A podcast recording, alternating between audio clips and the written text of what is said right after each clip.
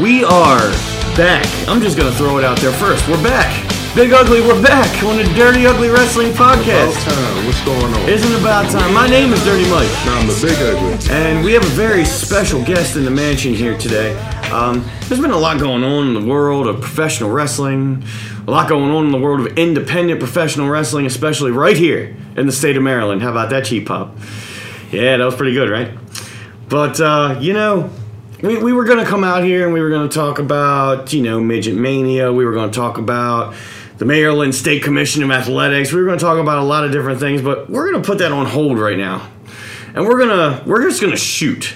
You like you you like to shoot right from the hip, big ugly. Yeah, man. I keep it real. Keep it a hundred. Keep it keeping it real. Yeah. You ever see the Dave Chappelle show? Keeping it real. Yeah. Keeping it real, or when keeping When it keeping real, it real goes, goes wrong. wrong. that was good. Uh, get your hand off my feet, Frank. Come on, Frank. Doug life. Sorry. Um, let's introduce him. Right now, we know him as his name is Chris. And uh, you may know him as Vinny Versace from the Maryland State Commission of Athletics.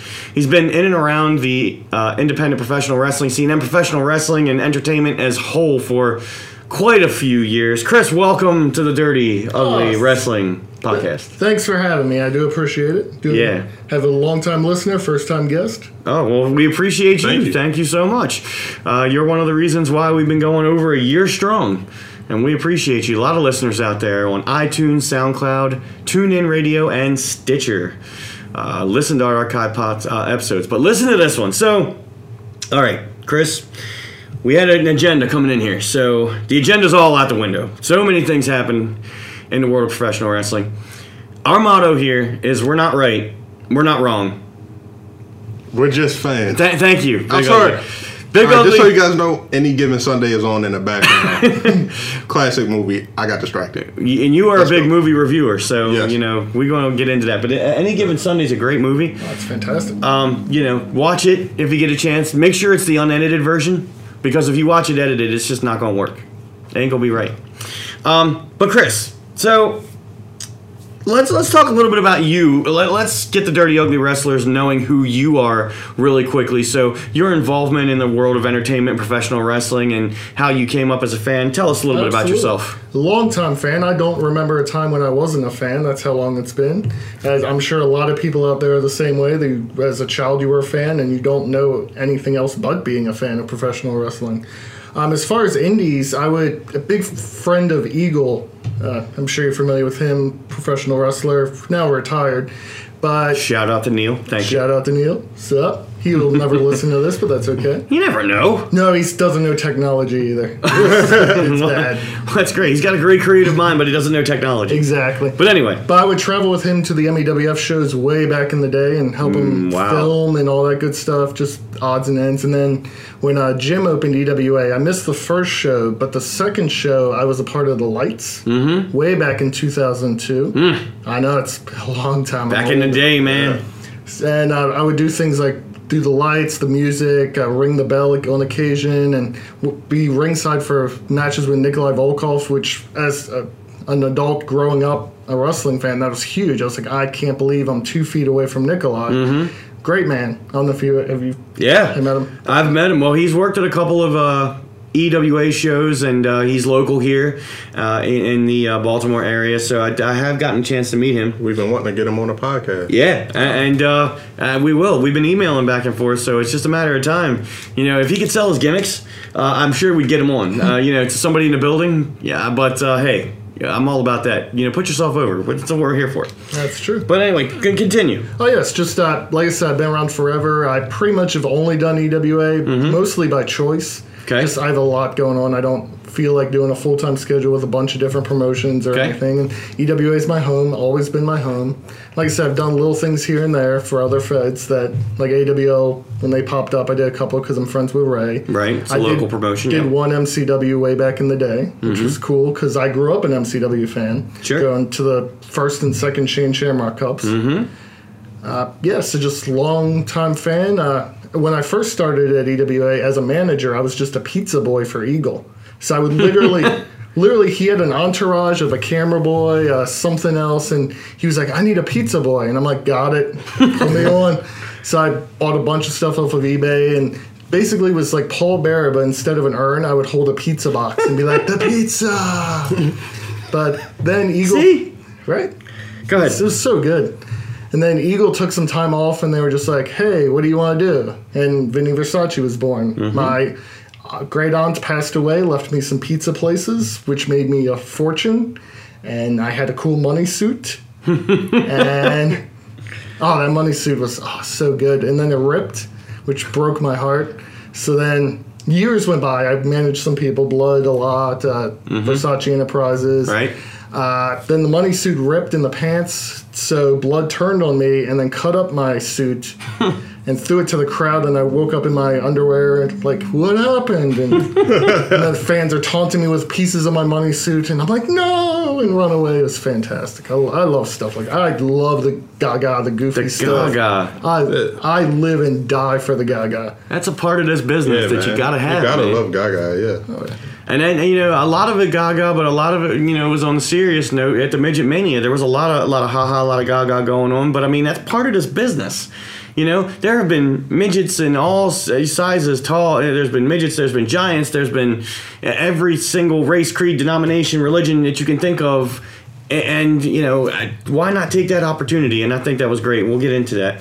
But now that we know a little bit about you and your pizza fortune, um, so yeah, tell us a little bit. You you out there, you've also been a, a fan, um, affiliated with booking shows and you know book, you know at least doing talent, you know doing autograph signings, doing things like that at different shows. Tell us a little bit about that. That's true. Uh, it's been a while. I actually did something at WrestleMania this year for WrestleCon. I brought in Eugene and Armando Estrada, Nice.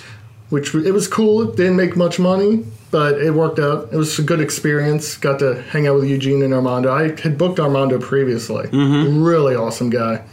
And then it's just like weird things. Like you go out, take him out to dinner after the convention, and Jack Swagger's sitting with you, and they're just telling stories, and you're just sitting there listening. But uh, previously, I booked for a Sinomania convention in Philadelphia, which is actually coming back this September. Cool. After several years off, I, I probably wouldn't vend anybody, but it's going to happen. So check that out, Sinomania.com. Mm-hmm. I love those guys. So I gotta give them a cheap plug. Sure. But uh, first time I brought in the Conways in, uh, or no, I'm sorry, Rob Conway and the Bashams, Okay. and uh, th- I did it about five or six times. Uh, Gangrel, Lanny Poffo, and actually, you know what? Sidebar, because this Lanny Poffo story is something that has to be shared. Oh, okay. We Go like for it. we, We like, like stories, backstories. man. Yeah, go, Go for it, for it. man. All right, so me and my friend pick him up from the Philadelphia airport, and it's about a 30 minute drive from there to where the hotel is that he's staying. Mm-hmm. So we're in the car, and he's like, Oh, you know, I wrote all my poems, so I came up with them myself. And we're like, Oh, that's cool. He's cool. He's like, Yeah, I can write a poem about anything. Give me a topic. I'm like, Okay, uh, traffic, because we're stuck in traffic. He's like, sits there for a beat and is just like, No, I got nothing. I'm like, okay, okay. I get it. Traffic's tough for writing poems. I got it. He's like, give me something else. I'm like, all right, uh, wrestling conventions. Oh, okay, cool, cool, cool. Way to beat. I got nothing. He's like, what else you got? And I'm like, love. Come on, softball. Throwing you love. You can you can give me some love. So he sits there for a beat. He's like, I got nothing, but there's this one from Edgar Allan Poe. He he wrote one, and let me recite it for you. So while I'm driving, my friend's in the back seat. He's reciting this love poem from Edgar Allan Poe that's maybe three, four minutes long. Mm-hmm. My buddy in the back seat's just holding his mouth like, I can't believe this is the reality we live in right now. So, we- nice guy, super nice guy, but sure. a bit on the weird side. Well, you got to have a, a touch of that, you know, to be especially to be in the pro wrestling business. That's true. you know. But um, so th- that's that's some good you know sidebar stories. You know, we appreciate that. You know, we run off on tangents here, Big Ugly. We do it all the time. Hey, we always got room for stories, man. Absolutely. Now, now Big Ugly. So uh, you've been a privy to you know the big shift in in power and the big shift in change here in EWA Pro Wrestling that's been happening. Um, and, and as you said, uh, Chris, EWA Pro Wrestling has been around for 16, 17 years. No hiatus. You know, they've been consistent and they've changed the guard several times. And this is this is another changing of the guard. But Big Ugly, you're seeing it for the first time and you're hearing about a lot of heat. You're hearing about a lot of backstage stuff. You're hearing, hearing a lot, and you're seeing it too. And we're getting to talk to some people. before we get into this, mm-hmm. what are your initial thoughts of everything you've been seeing since the shift in power? You've seen a couple of the shows, you've seen some stuff on the internet, now you know some stuff's going up. What's your thoughts as a fan? Um, as a fan, uh, and I think I might have said this on the other podcast, but um, you know, I, I think I had a little bit of concern when I saw like the shift. You know, some of the guys leaving and everything, and I was wondering because I mean these weren't these were top guys. You know, Yeah. like so you know it's like you see top guys leaving, it's like oh boy, like what's the show going to be like? Um, but after going to the shows, you know, I really didn't see much change, and by that I mean like in it in the actual entertainment value in the show Right. that was being put on. You know, in the production uh, that was going into it. You know, it was still a great, fun show. You know, to be at. I didn't see change in the crowds. You know, it didn't go from hundreds down to twenty five. You know. It was still packed in there, you know what I mean. So, as a fan, to me, it, you know, it's like the uh, how the show must go on, Right. you know, and it's it's still going on. I think everything's good. Um, I do think, you know, given all of the heat that I've been seeing and stuff like that, you know, just for myself when I'm when I'm seeing, you know, this person jump or this person jump after this person, to me, it just starts looking like a bandwagon thing. You know what I mean? Um, it's like, all right, well, this person decided, and you know, I think I told you this before. You see this on regular jobs. You know what I'm saying? Where it's like the person that uh, everybody looked to and was like, oh, that's a good hard worker, and then they leave, and then suddenly you're like, oh shoot, maybe this ain't the cool place to be anymore. I'm gonna get out of here too. And it's like, so you know, I'm kind of wondering that. You know, it feels like that that could be what's going on here. It could be. Now, um, it could be a bandwagon thing. It could be, you know, the, the people have personal and professional politics. Could be. Now, Chris, you, you've been on the inside of this, and you've been here, you know, since the beginning, through all this. You're here now. Um, we're not going to try to name names. I mean, we, we, we know we've talked about the owner of EWA, Jim Christian, everybody knows. Um, you know, we've talked about, and we'll talk about other independent pro wrestling promotions. But again, we don't want to put out there we're not right about this. We're not wrong. We're just fans. We're also not here to put anybody down. I'm a big supporter of independent professional wrestling in general. There is so much room for people to play. There's plenty of room in the pool, eh, whether it be in a shallow end, in a deep end, in a jacuzzi, it don't matter. There's plenty of room for people to play. And this ain't a Vince McMahon, you know, domination thing. Even when he had the whole business dominated, what happened? Ring of Honor popped up, Lucha popped up, uh, TNA still popped up, Impact still hanging around. They bought by other people. You know, they're shifting and change. So, Chris, why don't you tell us your feelings about what's going on in the business of independent professional wrestling right now? Sure, absolutely. Um, like I said, I've been from with EWA since the beginning, and this is not the first time we've had this mass transition of talent. Uh, first time Mm-hmm. Have you ever seen it this big? uh, this big, yes, but not this bitter. Okay. Yeah. Yeah. Okay. I when Ruckus left, uh, I can't remember the year, but he took a lot of guys with him, like Sabian, Derek Frazier. Yeah. That group of talent left, and you would hear the same thing. EWA is dead. They lost all their talent. Blah blah blah blah blah blah blah blah blah over and over again. Then a new crop comes in, and uh, Joe Hamilton eventually took over. Was doing all the booking, doing promotions. Very excellent job. I love Joe Hamilton. Shout out to him. okay. Uh, he had a falling out. I honestly don't know why, but his crop of talent left. Oh, EWA's dead. Blah blah blah blah blah blah. Next group, come on, and it's going to happen again and again. It's a cycle. Um, that's where we are. There's plenty of talent out there, mm-hmm. and we welcome them to come on in. Yeah, come on in, shine. do a tryout. You know, uh, just come on down. You know, we got we got a wrestling school. We got a place to you know train. We got a place to work, and, and this is just a natural flow and big ugly natural flow of personal and professional business. You know, things change. You know, people go up and you know people go out. It happens in the WWE too. You know, you want to go all the way up to that ladder. You don't see necessarily the same core group of people in the WWE right now that you saw five years ago, even two years ago. You know, that's got to be constantly changing and shifting and evolving because if it doesn't, you're going to see the same thing over and over again. And who's going to come to a show to watch that? Well, let me just rephrase that. Um, but I'm just saying, people will do that. But I mean, you want to keep it interesting. You want to keep it interesting for the fans not, and the people that are working there too. If you're coming in and doing the same thing over and over and over again, you know, with the same people, what's the deal? Now, in the past couple years, and Big Ugly, you noticed, we had a huge storyline wrapped around, you know, a core group of people. And it seems like most of the people in that core group of storyline, that's the people who pieced out. You know, one started, and then it seemed to be a, a domino effect, like you said, it, you know, and, and Big Ugly. But um, you saw the new, uh, not, not necessarily the new group of talent, but the talent that stepped up and said, "Hey, I want that spotlight. I want to see this." And we've seen some you know, pretty interesting stuff, you know. And like you said, Big Ugly, there's been plenty of people that are watching.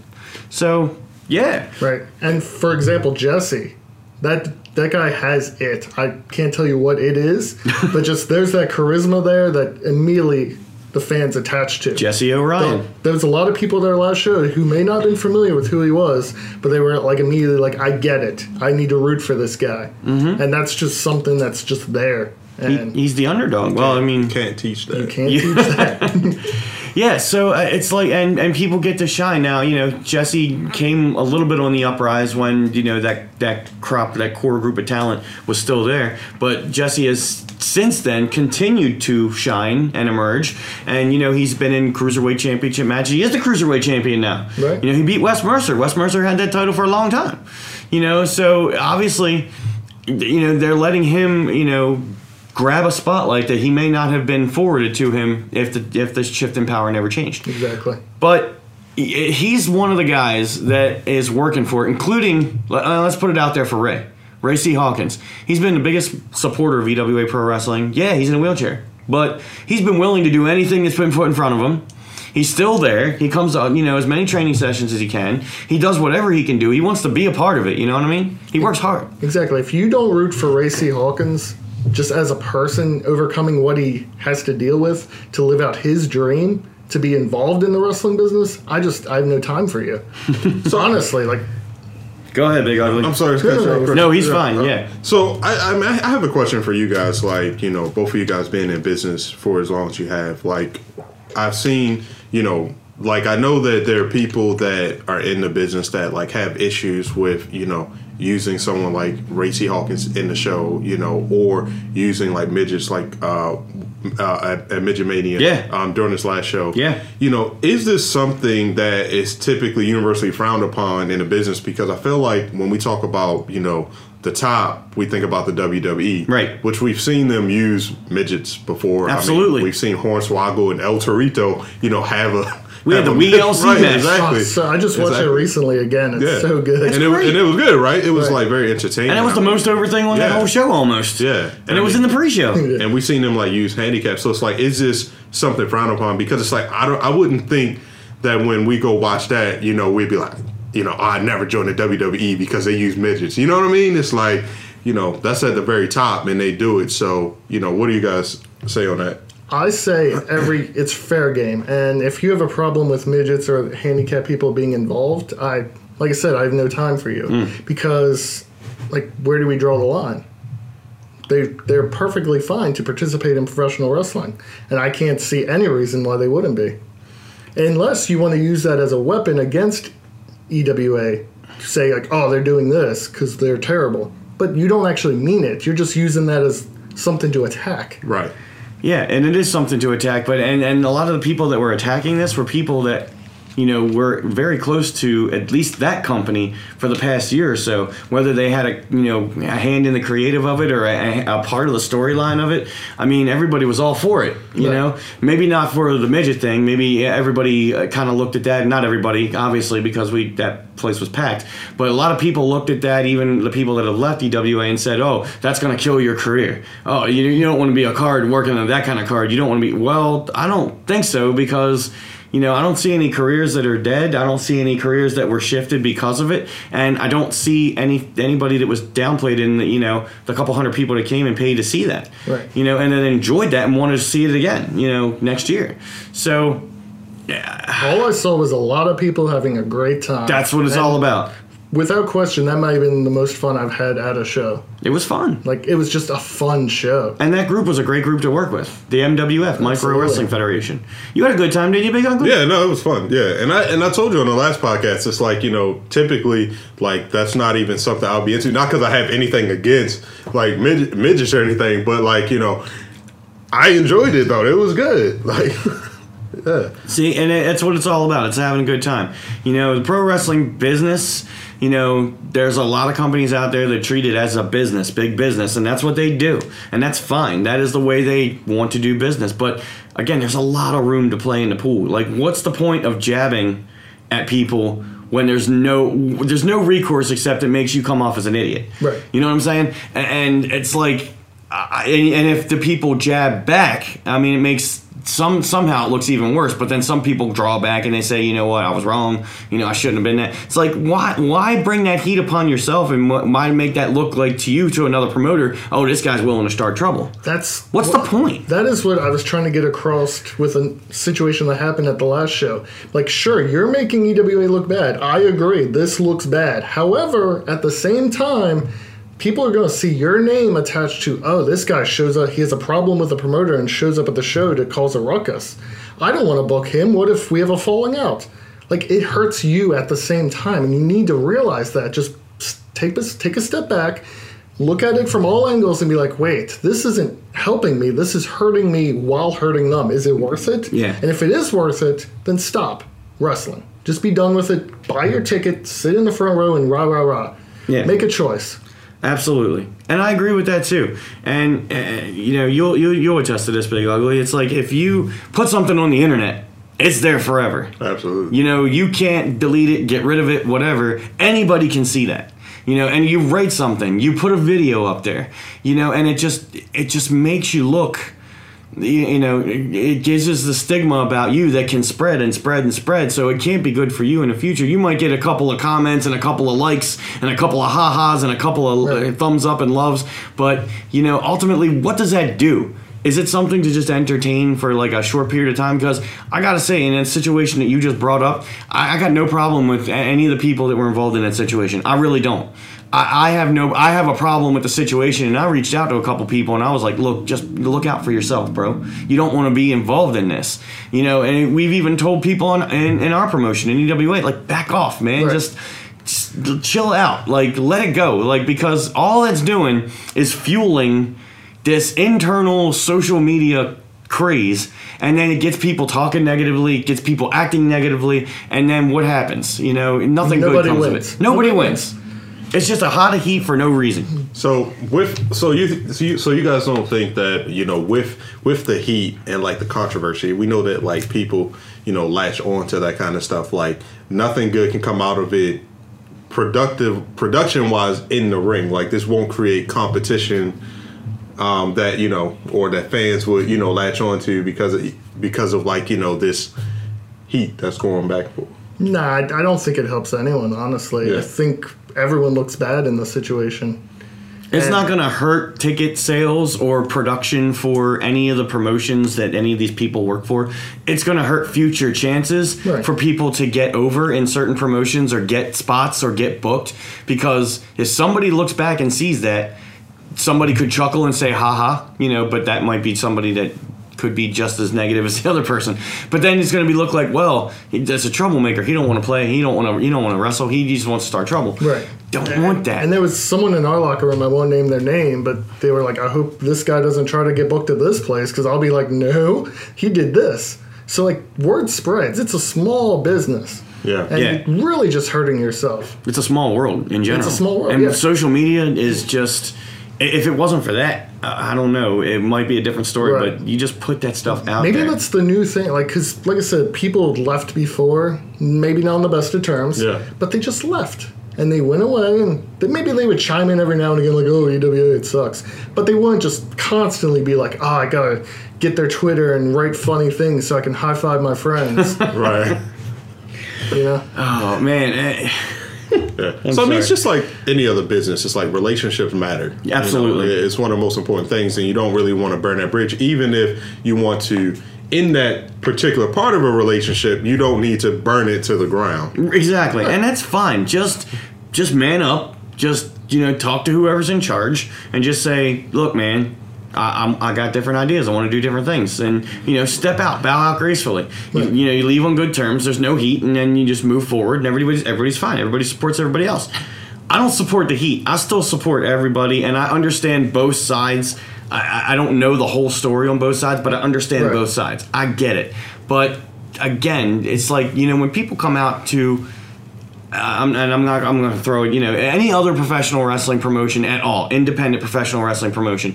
You buy a ticket. You want to be entertained. You want to get your money's worth. You know, and with one part it's big business you know you bring in big names you you know pay big money to have autographs pictures you know they, they come in and do promos whatever the case may be uh, and, and they have you know good wrestling on the show too but it's like that's the business that they do we you know at EWA you know don't have that checkbook.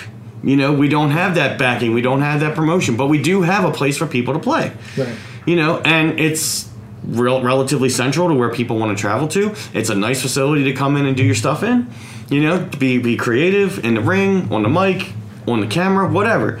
And just it's a, it's a place for people to play. So why does it hurt or why does it help anybody to trash a place especially when you've been there and this is not just goes for ewa this is anywhere like when you leave why trash the place What's the point? You were there for a long time. Why are you trashing it? You're just basically trashing yourself because you you obviously wouldn't have been there at all if that's the case. Right. Like I saw someone comment, I won't mention who, but they were like, EWA has no talent. But then someone else leaves and they're like, oh, you're great. You're going to do good.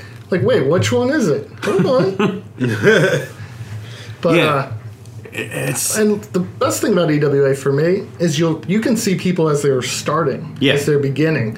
Like Ryan McBride, for example. Love the guy. I haven't talked to him in years, but Mm. Yeah. he started in EWA. I was there for his first match. Saw him progress. I whatever happened, I think he left with Joe because he was tight with Joe. Went to MCW. Sure. But like a like you see a guy like him develop and grow, and throughout the years, man, the talent roster. We've had Drew Gulak did about a year and a half in. Rich Swann. Uh, Mm-hmm. Adam Ga- Cole. Adam Cole, of course, his first title was in EWA. Nice. Uh, Luke Gallows did a couple spots. Uh, a very young DJ Hyde Mm-hmm. worked some of his first matches in EWA. Uh, but yeah, you see guys before, and it's kind of cool. Like, I mean, watch TV and be like, oh yeah, I shared a locker room with that guy. I got to see him work some matches before he really got going. Switch with Adam Cole, like, he was very young when he started. He was- very young. Yeah. Now, and, and that's the thing. It's not like necessarily we're, we're downplaying, you know, EWA or upplaying, you know, MCW or anybody like that. But, you know, MCW is obviously on a bigger level with bigger business. So, you know, bigger production value, bigger stage, you know, more money, and that's fine. And, you know, you, you want to aspire to keep going up in the business or you want to aspire to keep doing different things in the business. You know, EWA has been your home for a while. It's been my home for a while, but I've worked in MCW before. I've worked in EWA before. I've worked in MEWF before a long time ago. Um, so, I mean, it, it, there's a plenty of places for people to play. There's other professional wrestling organizations. You know, it's you know obviously you want to push the one that you're on, and you know if you're on more than one, you want to do the best you can with what you got.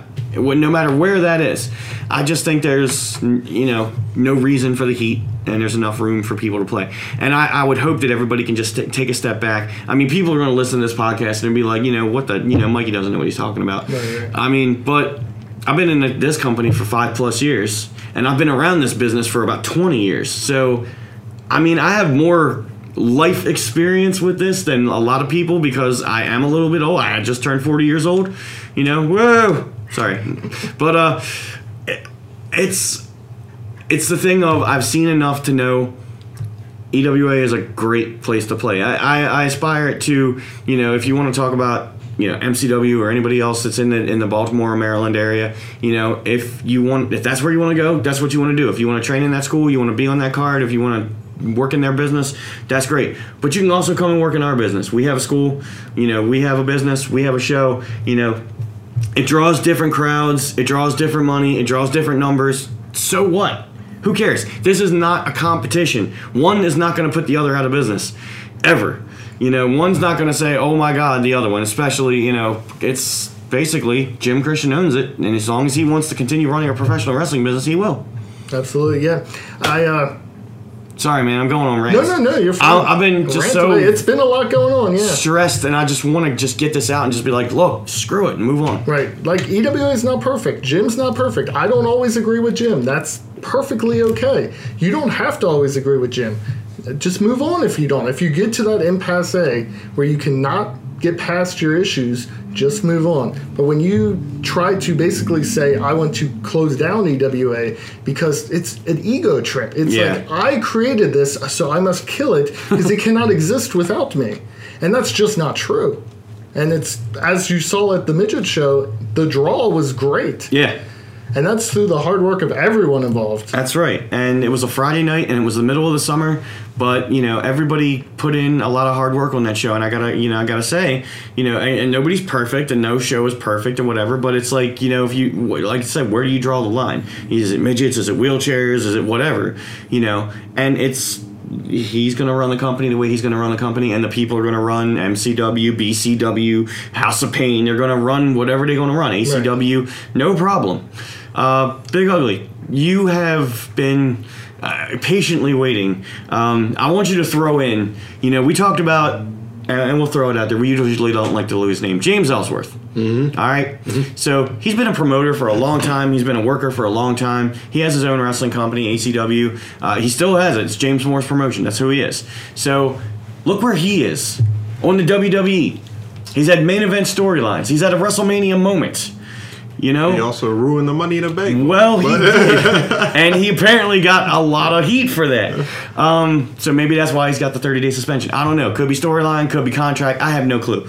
But so you look at that. That could happen to anybody on any roster at any time for any reason. If you're in the right place, the right exactly. time. He was at the Raw show in Baltimore. He was there with the extras. He was there with the extra talent. They asked him to work a match yeah. with Braun Strowman. He got his ass kicked.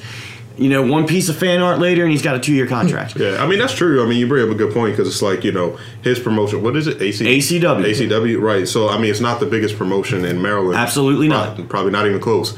Um, and that's not a dig at, no, at him, but there's just, just, other bigger promotions, right? So, but the point is, is that you know he didn't need to be with you know the biggest promotion, but I mean, look where he is now. Yeah. So I mean, you just bring up a good point. Yeah, and he's got more of a mainstay now. There are some people that are on, on the WWE roster that have been through MCW. There's people in it, and they in turn have been through EWA. If you if you're a wrestler, you've come up through the system. There really isn't a place there where you haven't worked. You know, in that territory or in that place that you've been. You you you've been through there somewhere. You know, D. Edwards you know, he's big referee on WWE right now, and he came through EWA. Mm-hmm. You know, he and he went through. It's I don't know, man. I there's. A, I keep going back to this. There's plenty of places for people to play, but you know you got to hone your craft and you got to understand that you're going to do it differently in different places. You know, there's people that went from ACW to MCW. There's people went from EWA to MCW. MCW, like you said, Big Ugly, it's that bigger promotion. It's that bigger production. You know, and they got more room, more money, more places. But there's you don't have a place for everybody, so right. you gotta you gotta a, figure what you're gonna do. That's actually my biggest question about everyone that's just mass exiting EWA because they think they have this MCW hookup. There's just not enough spots. Yeah. So what's going to happen when their boy doesn't follow through or he can't because there's only so many spots and MCW books a lot of names that take a lot of time. Absolutely. They have their own training center where they're bringing up guys. So it's like where are you fitting in? Yeah. And I know there's other promotions, BCW, ACW, but that's fine. You can work there too. But I'm saying if your goal is MCW, burning a bridge isn't going to help. No, and, and I don't. I say go for that goal. Go what you do, what you want to do. But why? Why burn the bridge behind you? What's the point? I don't get the point. Go ahead, Big Ugly. I'm sorry. No, no, no, you guys fine. I was just going to. I was actually going to ask. Uh, you know, going along with what Chris was saying, like why. Um, if you're leave, if you have a spot, like let's say you're a top guy where you are, like let's say EWA, and you decide like you want to go to MCW, like to me, it's like if I'm not going, if I'm not being brought into MCW, like pretty much in the spot that I am, it seems like I'd be working kind of backwards in a sense because it's like I'm starting completely over. And now it's like I was a name where I am, and now I'm just, you know, a, not to say a number, but you know, I'm just a new guy yeah. here. You know what I'm saying? Because, and that's where you got to start, right? Yeah. Exactly. And so I'm just, I, I wouldn't see the allure for something like that? I mean, I don't know. Like, what, what do you guys think? Is it is it worth it to I, do that? So for me, go ahead. I would prefer to be a big cog in a small machine yeah. than a small cog in a big machine, and that's kind of what they're moving to. And I get it. You think that it'll eventually lead to something, and it may.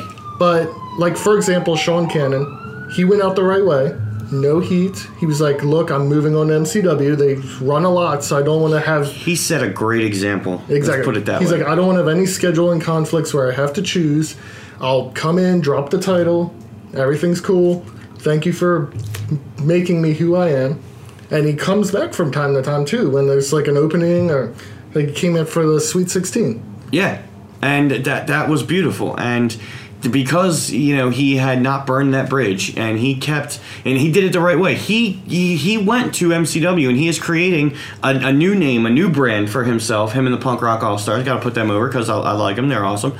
Um, but he's he went to that big machine and he's busting his ass and he's doing it and he's doing it the right way. But he the, he went out the right way. Right. And he, was also brought in. They're like, we want you to wrestle for us on a regular basis, not just like, hey, maybe you can work around for a little bit. We'll see what comes up. Right. Yeah, see, it, it's all about going out the right way, and I, I'd say he's probably the only one. You know, other people have tried to go out the right way, and maybe they have, maybe they haven't. But there's just a lot of heat because they didn't go out the way they wanted to, or they it didn't go out the way they felt like they should have deserved to go. Nobody deserves any. This is the pro wrestling business. You deserve what you earn, and you earn by working. You know, and working hard at doing whatever it is that you do, and I just I don't think anybody deserves anything. I don't think there should be. You got to have a certain amount of ego in in this business and in any business. And we're going to take a short break here in a minute because I know we've been talking a while.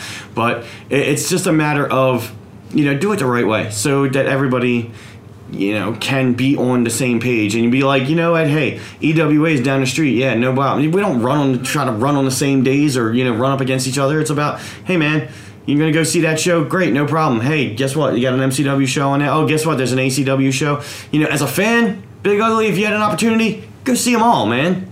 Yeah, Go I see mean, I've them all. only been to EWA, but yeah, I should. I know, I but- should support more but- independent wrestling. But you know what I'm saying? If you're gonna so if you're gonna support independent wrestling, you got to be able to support all of it. Right. That's just my opinion. So I have a question, kind of segue. This is a little bit off of what we Segue. talked about, but um, if you're if you're an owner of an independent promotion and you have someone that is going to exit, and you know we talk about Sean Cannon how he did it the right way. Yeah. You know, should you take it personal? And the reason I ask this is because like you think about, let's say if somebody has a, a regular nine to five corporate job, right, and a person leaves. You know that they're going to get replaced. Like you know, you have many other workers. You know, uh, you know, for the most part, you're replaceable, right? Yeah. And so no one's going to take it personal. You know, the wheels on that bus going to keep turning. But when you think about an indie promotion, you know, you're you're a promoter. You have a person that's in a top spot. You know, they might be a draw for your company. And now they want to exit. You know what I'm saying? So this is kind of personal because what's going to happen is you're going to take that talent that you know pretty much as an owner I've been helping to groom and helping to mold Mm-hmm. and now you're going to take that talent to somewhere else and make that company money. Right. Should you take it personal or should you just understand it's just the way it goes? See, it's kind of tough. Like, I get both sides, but the reality is MCW is the bigger company. Yeah. It absolutely is. There's no denying that. They bring in the names, which bring in the crowd. Um, and they have the talent too, and they have the the school to keep fueling it too. Right. So that's what they And do. that can be a gift and the curse too, because if the the names are the draw, what are you? You're just a cog that's there to, and they might cheer, they might boo, but they're here to see Goldberg, not you. yeah. But like, I get where Jim comes from. He takes it personal because he feels like he gave these guys an opportunity. They built a name for themselves, and then someone else is going to reap the benefits. There are guys that MCW would not even consider for years, and then they got a gimmick. They worked it up. Everything was cool. They're making money with selling shirts, and then they're like, "Oh, hey, why don't you come work for us now?" And I can get that can be frustrating because you have to start all over. Mm-hmm. But at the same time, I feel like everything is a cycle. Our guys will get big, cycle to MCW. Their guys get big, cycle to Evolve. Those guys get big, cycle to WWE. It's just the food chain, and it's unfortunate that people have to leave, and it can happen, and it should happen. Like if one of our guys got signed with WWE, that's the best thing that could happen. Right. Yeah, It's and if just they another end up going through the chain and getting there, yeah. Right. But it's just a matter of like it's not about people leaving. It's go, going about the right way. Like, look, Jim, I have this opportunity. I appreciate everything you did for me. I'm sorry this isn't going to work out anymore. I'll try to come back and you know pop a house or whatever. Yeah.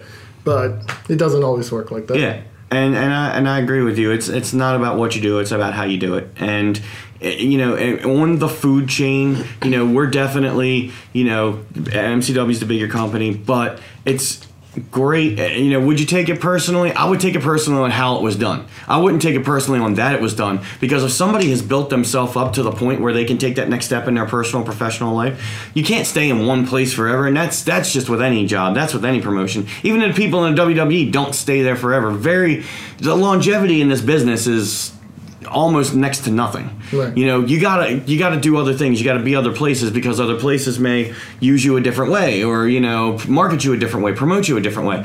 All these people that have come up through the EWA in the past five or six years that I've been there, and that have gone on to do different things. Some of them gone off and you never heard from them again. Some of them have gone up and uh, like Sean Cannon, he's doing his thing and it's, it's he's doing great and he's loving life and he loves professional wrestling and that's great. You know, if and and I'm to bring this up too. You just said it. If it wasn't for the several years or whatever that some of these people spent in EWA making a name for themselves, would they have gone right into the next phase of MCW? I don't think so. I don't think so. And would they would they have started with MCW and you know went in there and paid their prices to you know be in there? And some people can do it, you know, and into their into their wrestling school or, or have been a fans and then you know just kind of work their way up. They could do it, but would they be where they are right now without this time that they spent in EWA? No, I don't think any of them would be. Um, you know, and because of EWA, that's a place to perform. That's a place to hone your craft. That's a place to, you know, do a, a little bit of what you have done to get to the next level of wherever you're wanting, wanting to go. So, I think it's just about how you do it. Right. I, I I can't think of one other person who's done it better than Cannon. Right, neither. And and I don't know. You've been around a lot longer. You've seen, you know, it happen three, four, five, however many Right. times. Have you seen anybody exit with that kind of that kind of style, with that kind of honesty, with that kind of? Have you ever seen? I mean, that? not that I've been privy to. I'm not always privy to everything, but I mean, there's been guys like Drew Gulak that's like, look, my schedule's not going to work for this promotion. I'm working Chikara, I'm working CZW, I'm working here. I'm but at least he was upfront about it, wasn't he? right, exactly. He was like, look, I'm I had fun. Thanks for the memories. See you down the road. Yeah. See, And also Adam Cole, that's a guy. He, he I don't know if you were here or not, but he came back and wrestled for the cruiserweight title and lost. Really? Like a couple of years after he had left and became a pretty dis- decent name. He was in Ring of Honor at the time, not the champ. Right. But he came back and lost to our cruiserweight champion in the main event. that's pretty cool. And I'm sure he got paid, but he didn't have to be do the job in the middle of the ring, one, two, three, clean as a sheet for our cruiserweight champion. See, isn't that cool? Yeah, that's dope. What do you think, Big Ugly? Time for a break. Yeah, man, we can go ahead in the break. Yeah, and when we come back, you know, we're gonna we're gonna get out of this uh, little shoot interview. We're gonna we're gonna kind of wrap it all up uh, because it, again, it ain't about hating on anybody. It's about you know trying to send a message, bro. Can I? All right, Do the right you, thing. You brought this up because you said hating on somebody, Hating. and so uh, I've noticed that there's some hate for a particular person who I won't name them in um, I didn't do it. in the promotion. No, not not you, but you know they represent a very prominent neighborhood in Baltimore. Um, so and so you That's know. right. And so, um, you know, when thinking about this person, it's like, you know, as, as I just said, like, you know, I've heard that, you know, it's a lot of hate for this person. But, you know, as as I've learned from from you and even you said on a podcast, like, you know, that, you know, they are very instrumental in bring in marketing and trying to bring in, you know, as many people as I can to Yeah. the show and everything, you know, why why like what in the what would make people like kind of hate on this person if that person is like going through so much to try and get people into the show and trying to like contribute to the company. Like what you know what could bring that person heat? Like it's like don't you look at that you know and say like oh you know what? Like you know that guy may not be on like a technical level like i would want but you know it's like hey you know he's still he's still looking out. He just ain't showing up and not doing anything. You know what i'm saying? So All right. Well, without naming names, go ahead, Chris. uh, everyone has a role. He serves his role well, I feel. Um, and I, I can understand why there's a little heat towards him for that. I completely understand that. But what has he done to them personally? Is what I would say. Yeah. What has he done to you? Has he said something to you or acted a way to you that was inappropriate? You felt? Because if not, then why why are you bothering? I, I agree, and and you know this person again, you know, doesn't have the same uh, bringing up or you know the full training that some of these other guys have had, um, you know, and he's been put into you know matches and situations and, and given spots, you know, to uh, to help get our guys over. You know what I'm saying? You know, ultimately, you know, he is a draw. He, you know, this person sells a lot of tickets and has a lot of groups, a lot of influence. So the reason that there was X amount of number watching the crowd of some of the people over the past five years is because of this guy. We may not have had, you know, no matter how creative you think you might be or how many people you think you might draw, he went out there and sold it's 75 100 whatever. And people that he knows comes in and you know buys out you know hundreds of other tickets. Like that from a wrestling promoter standpoint is gold. If you got somebody that can go out there and sell tickets who can't work hulk hogan okay Hey, he could work. Okay, well, wait a minute. He could work, but what technical skill Right. did he have? He had the knowledge of what worked for the business. Right. You know, and he did not have to do much more than throw a couple of right hands, throw a couple of boots, throw a couple of leg drops. Now, everything he did, he did with intensity. There was a reason behind it. You know, and he had the look, but he was marketable. I'm just saying, as far as, and, and this is the same thing, I'm not putting on Hulk Hogan on the same as this Right, person, right. but I'm talking about the idea is the same. Hmm. Like, you know, you, you you use what you use what works you. You use what brings you in. You know, if and this person would have came up through the school, didn't have all his connections. You know, he might have gone through the school and learned more, and maybe had a different spot on a different show. Who knows? But you're putting asses in the seats. Right, People is- want to come in and see you. You know, win or lose, or they just want to come in and see you do. You know, do your thing in the ring. That- that's I got no I got no hate for that at all. What do you think, Big Ugly? I, you shouldn't hate that. Right, yeah. I mean, I agree. I agree. Like this is independent wrestling. The margins of profit to loss are slim. Jim's not being super rich off of this. I don't think anyone should think that by based adding numbers up. And if this is a way to make extra ticket sales, then do it by all means. He's not main eventing. He has like a mid card spot. You know, it's is he taking away from anyone else? Is what I would say. What is he taking away from anyone else or the show in general? Yeah, and it's not about titles and it's not about things like that. Titles are just you know reasons for competition. It's not necessarily you're better than somebody else. Right. If you're the Maryland champion, if you're the heavyweight champion of whatever promotion, it doesn't make you better. It just makes you the focal point at this point in time. And I would say if you take it personal that someone is our heavyweight champion, then who is the mark exactly? The fans or you? And yeah, I'm, Yeah. I'm shooting. Put it out there. Shoot with that. That's a great way to take it into break. oh man. So yeah, I I I have no problem with that either. So. You know what? We are going to take a break because we need to simmer down. We need to, we need to relax. And, uh, you know, if you listen to this so far, we appreciate you listening. Again, we're a fan of every professional wrestling promotion. We just need everybody to chill the F out. Yes, and that's for both sides, not just them, not just No, that's for it's everybody. Just like stay in your lane, do your business, make your money, sell your tickets, sell your merch.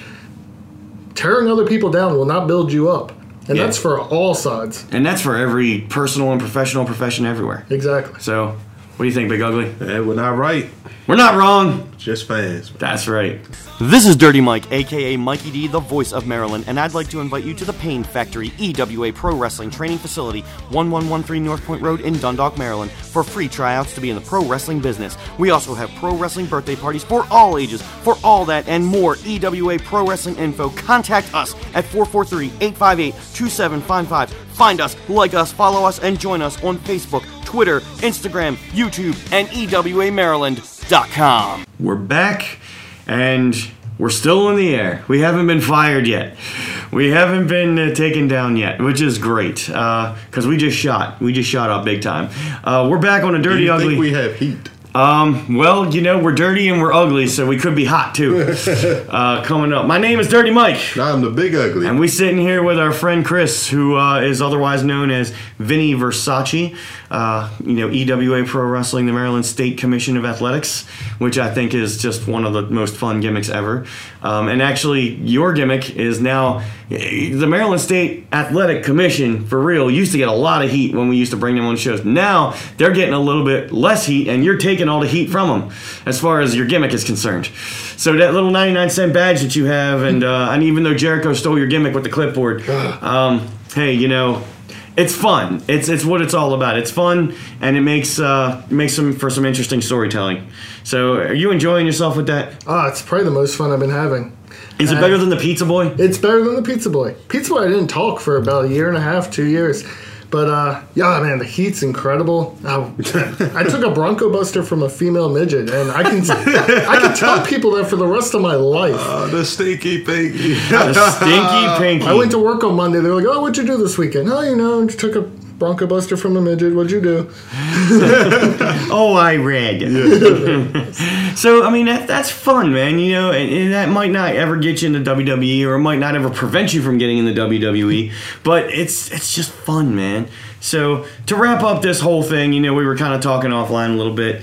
Um, just you know, seriously, if if you got a beef, you know, keep it with Wendy's or keep it with you know, keep your beef somewhere else where the beef belongs. Leave your beef at home.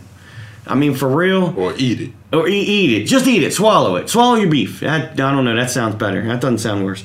Um, but anyway, seriously, if you got if you got heat, why bring it? Just leave it. Leave it be. You know, put that creativity, put that passion into what you're doing in this business, no matter what it is, and go out there and have fun, and go out there and succeed. And like you said, go out there and make money. Sell sell your merch. You know, do what you got to do, but you know, don't trash anywhere where you've been. Don't put over anywhere where you're going as you know the end all be all because it's not it's not the end of the world this is independent professional wrestling independent is it's there for a reason it's, it's called professional wrestling it's there for a reason so Yeah. And you never know who you might need down the line.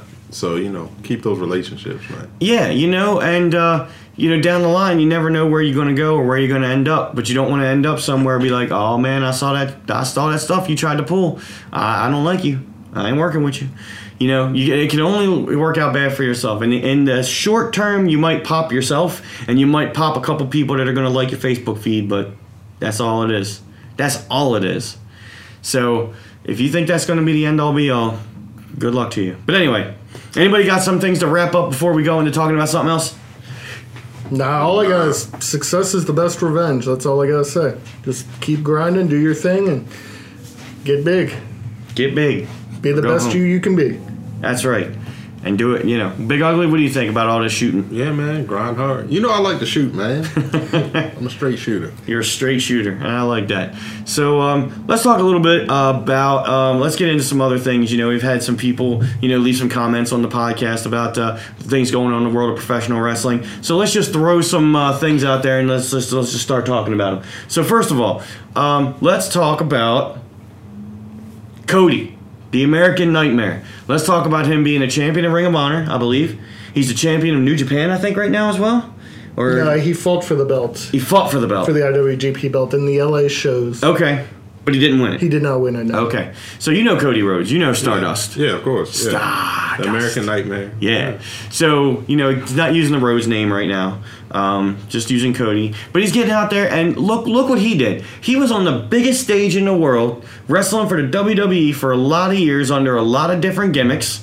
And then he went out and he went to some smaller production promotions and he did different things and he got over. But, you know, he probably made more money in the WWE. He was probably more seen and heard of in the WWE, whether he was Stardust or Dashing Cody Rhodes or whatever the hell he was. But look at that. Uh, do you see that as moving backward? I mean, I think this guy's, you know, very happy in what he's doing. Right. I'm not the biggest Cody fan, but uh, he bet on himself. Basically, That's he right. left a job he was probably guaranteed for life just because of his last name. Absolutely. and was like, "No, I'm better than Stardust. I can main event. I can p- carry a promotion. I'm going to go and try that out." So he went and he went to Evolve first, and basically he marketed himself in a way that other people that leave haven't. They would just leave and be like, "Oh, I'm a name, book me." But he was like promoting on Twitter hard, like I'm going to be here filming videos. He made himself seem much bigger deal than he was. Mm-hmm. And then he eventually got to Ring of Honor and won the belt. And he bet on himself, and a year later, it paid off in dividends. See, that's pretty cool. what Oh, do you yeah. think about that? No, yeah, I agree. I actually, um, I actually like Stardust. I was hoping to see a little bit more from Stardust. Like when when the character first premiered, when he first brought the character, Yeah. it was intriguing. Right. And as time went on, it was like, uh, uh, this is kind of, you know, got kind of stale.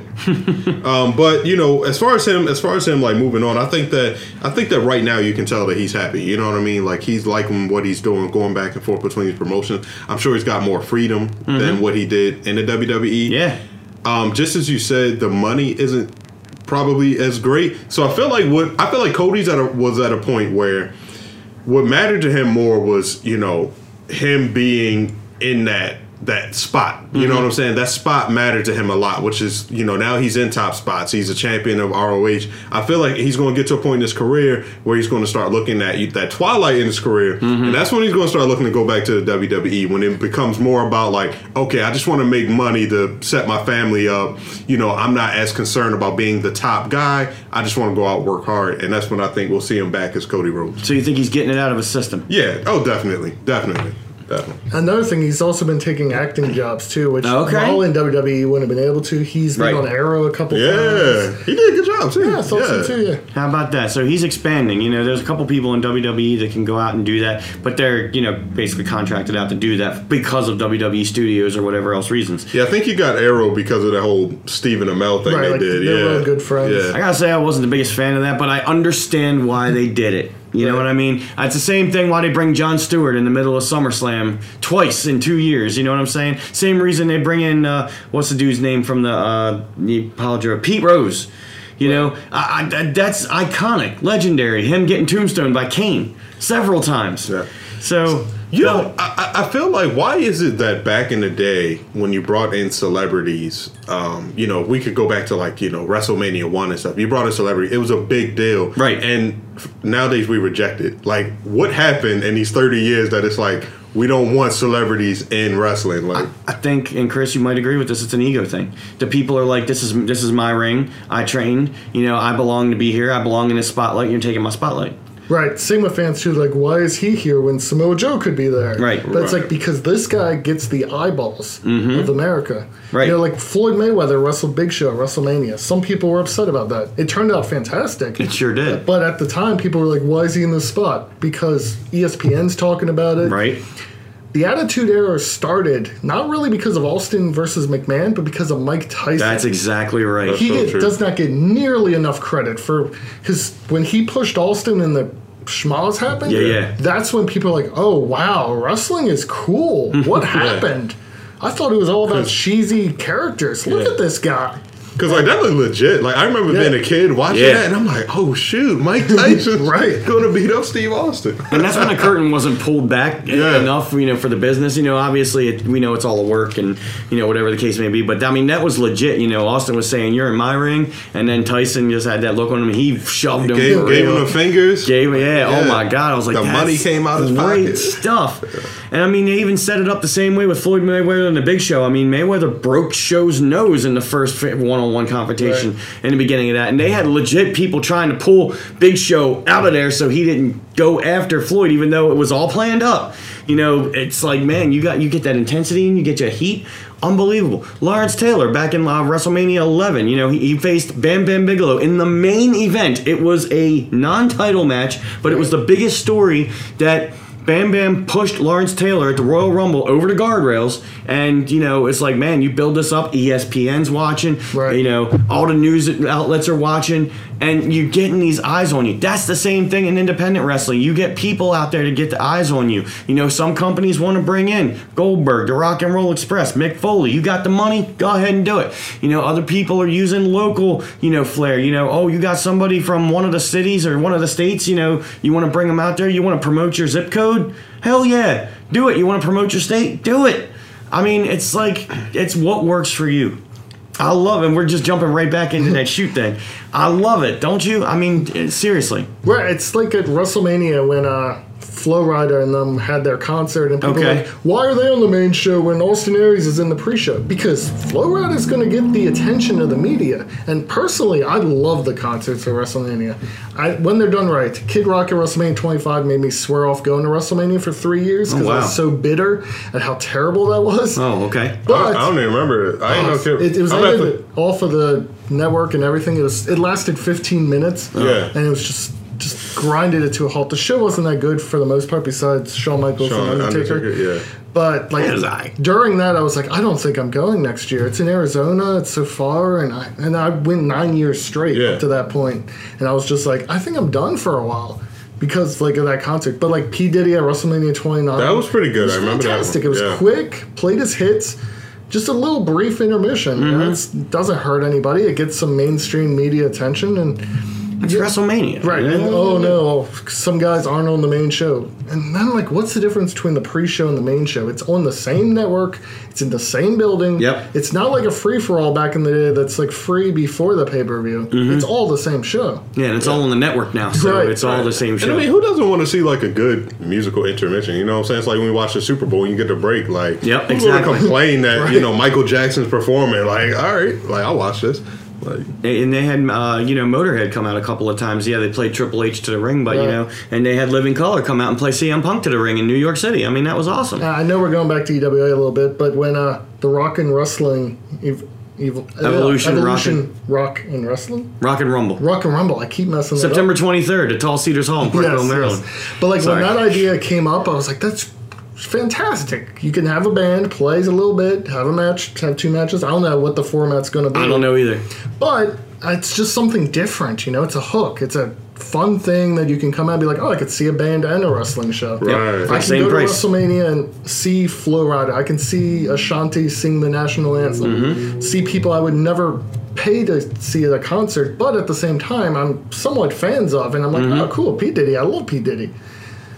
It's see, it's great. speaking of the na- national anthem, man, because you know WWE is hell bent on doing what is it, America? I'm sorry, America the Beautiful. America Yeah. the Beautiful, right? Can they please go to the national anthem? Like, I do not like America the Beautiful. Like, I like the national anthem. Like, Right. when you get good singers out there to sing Oh, the national yeah. anthem, like, Give man, goosebumps. it gets you good. Exactly. And you get to go, oh! Right. Yeah. Like, So most of the shows they had Lillian Garcia singing the national actually national anthem. You know, at the beginning, off camera, sometimes on camera, depending on what it was. But normally WrestleMania was the America the Beautiful. That's kind of the hook that they've had since uh, at least three. Right. You know, with um, Aretha was it Aretha Franklin. Franklin? Right. She came back and did it again at one of the WrestleManias. At the one in Detroit again, which was 23? 23. Yes. Yep, that was uh, Cena and Michaels. Yep, yep. Yep. So, I mean, I, I understand where you're coming from, Big Ugly. Uh, but they, they got the hook. But I mean, they do have, and I don't know if Lillian's still with the company or not. I don't think so. Maybe on part time or whatever the I case think may she be. is part yeah, she's part time. But uh, th- you know, she sings the national anthem sometimes. But they also sing America, you know, American Beautiful. Uh, it's it's patriotic, one way or the other. It still works. Yeah. What's your Oh, beef I'm- with that song? It's just, yeah. I, I just, I don't know, man. it's Everyone just else does Why you got heat with. America? I know it's. I love the national anthem like more than America the Beautiful. Yeah. Like I don't know. It's just. I guess. I guess it's. You become accustomed to hearing the national anthem and like seeing all these different renditions of it. Right. That like like Chris was saying, like you get goosebumps when it's sung a certain way, and so it's like it's. It's just I don't know. It's always for me a great way to start a sporting event with the national anthem. Right. Like we did it at, uh, at EWA. Yes. just That's did it. true. Right. We just did it at And I the was EW. like, That's right, and that was pretty I cool. pumped. I Yeah. pumped after that. Like yeah. Now, if you you want to hear a real rendition of the national anthem, you come out to Oriole Park at Camden Yards on September the 19th. It's a Tuesday night. Uh, your boy right here, Mikey D, uh, Mikey, whatever you call me, Dirty Mike. I'll be singing with the chorus of the Chesapeake, and we're singing the national anthem at the at the Orioles game on September 19th. So it's the the championship, world renowned men's chorus, and I'll be singing with them. I'll be singing the bass line. So we'll be singing the national anthem right there on the field. Nice. You. when do you do chorus? Like, So this is new for me, man. Come on, this is a new venture that Mikey D. The voice of Maryland is taking his voice out into into Maryland. great. So this is new for me. We're talking about the national anthem, so I got to put it over, man. Got to. That's So great. September 19th at the all the Baltimore Orioles. I don't care what place they're in. I don't care what it is. You know, it's gonna be fine. It's gonna be fun, and we're gonna sing the national anthem. So how about Oh, that's that? awesome. Awesome, That's- man. Yeah, Yeah, seriously. that's the, uh, the voice of Maryland. I do a lot of things. I do a podcast. We got karaoke. We got DJing. We got you know ring announcing, and now we got chorus. So the voice does some things. but not Windows. I don't do Windows. Don't do Windows. you know, I do Mac. No I'm kidding. But anyway, um, this is a tangent. But moving on. Let's throw something else out there. What what is some what is a topic you want to throw out there? You know, what about Great Balls of Fire? How about the name? First of all, does it does it catch on at all? That I, I think that name was just Vince McMahon saying, "I can get people hyped for a show. I'll call it whatever I want. I'll put in some good stuff. They won't care." Um, and yeah, show was phenomenal. I okay, yeah, and that's what you heard too, Big Ugly, because you didn't watch it yet. it's memorable. Like I mean, you know, if you think of all the other like like battleground and you know payback and stuff like that, it's like that's what you expect. You know, a wrestling to be. So it's like you won't forget Great Balls of Fire. Right? Like you know what I mean for a wrestling event. Like And you're right, and that's why I brought that up in that way because since they announced that name, how many people have had conversations about WWE calling their show Great Balls of Fire? Oh, oh that sucks. But guess what? You're talking about Yeah. it. Right. And guess what? A lot of people watched it on the network for nine ninety nine. You know what I'm saying? And it was a pretty damn good show. You could call, and that's Vince like, I could call it whatever I want, pal. God damn it, great balls of fire. No, but it, it was a good show, and you know they put some big spots on there. They did a big backstage spot with the ambulance and everything, and uh, you know they had Samoa Joe and Brock Lesnar, you know, fight to a better match than you know Brock was having with Goldberg. So got to put it out there. Um, and not bad, not bad at all. The Hardys are now getting broken more and more every day. Yeah, How that was about a that? solid 30 minutes. It was a little slow to start, but all those matches usually are. It's an Iron Man match. You got to Right. have some downtime. Right. Yeah, that was pretty good actually. The ta- first ever tag team Iron Man match. Yeah, So and I didn't see it. Uh, you know, just spoiler alert. I didn't see Great Balls of Fire. I know everything that happened. you but- know everything yeah. that happened, but there's no spoiler alert that. You know, so it, it's it was good and it was entertaining. So anything stand out for you on that show, Vinny or Chris or whatever you want to call yourself? Eh, call me whatever. I'll call Uh, you. Uh, yeah, go Vin ahead. Chris. Uh, but uh, Samoa Joe and Brock Lesnar, people are kind of like dogging Brock for just being lazy, but I feel like these quick 10 minute spurts are the best way to use them. Like the WrestleMania match with Goldberg, I thought was fantastic. It was eight minutes long, It was eight but minutes it was long, eight minutes of the greatest booked Right. spots. I was, in comparison, Triple H and Seth Rollins, I felt went about 10 minutes too long. absolutely. Absolutely. It was like because I'm sitting there and I was at the show and I'm just sitting there like, okay, we get it. Let's just. You're trying to make an epic, but you're, it's too much. you're beating his knee for 15 minutes and then he's doing flippy flops. Right, and he's not selling it. Right, exactly. But like Goldberg and Brock were just like two trains colliding. That's not going to last very long. Someone's going to die, and Goldberg was the one to die. And same with Goldberg and Samoa Joe. Samoa Joe attacked him from the bell, got the upper hand, stayed on him. Yep.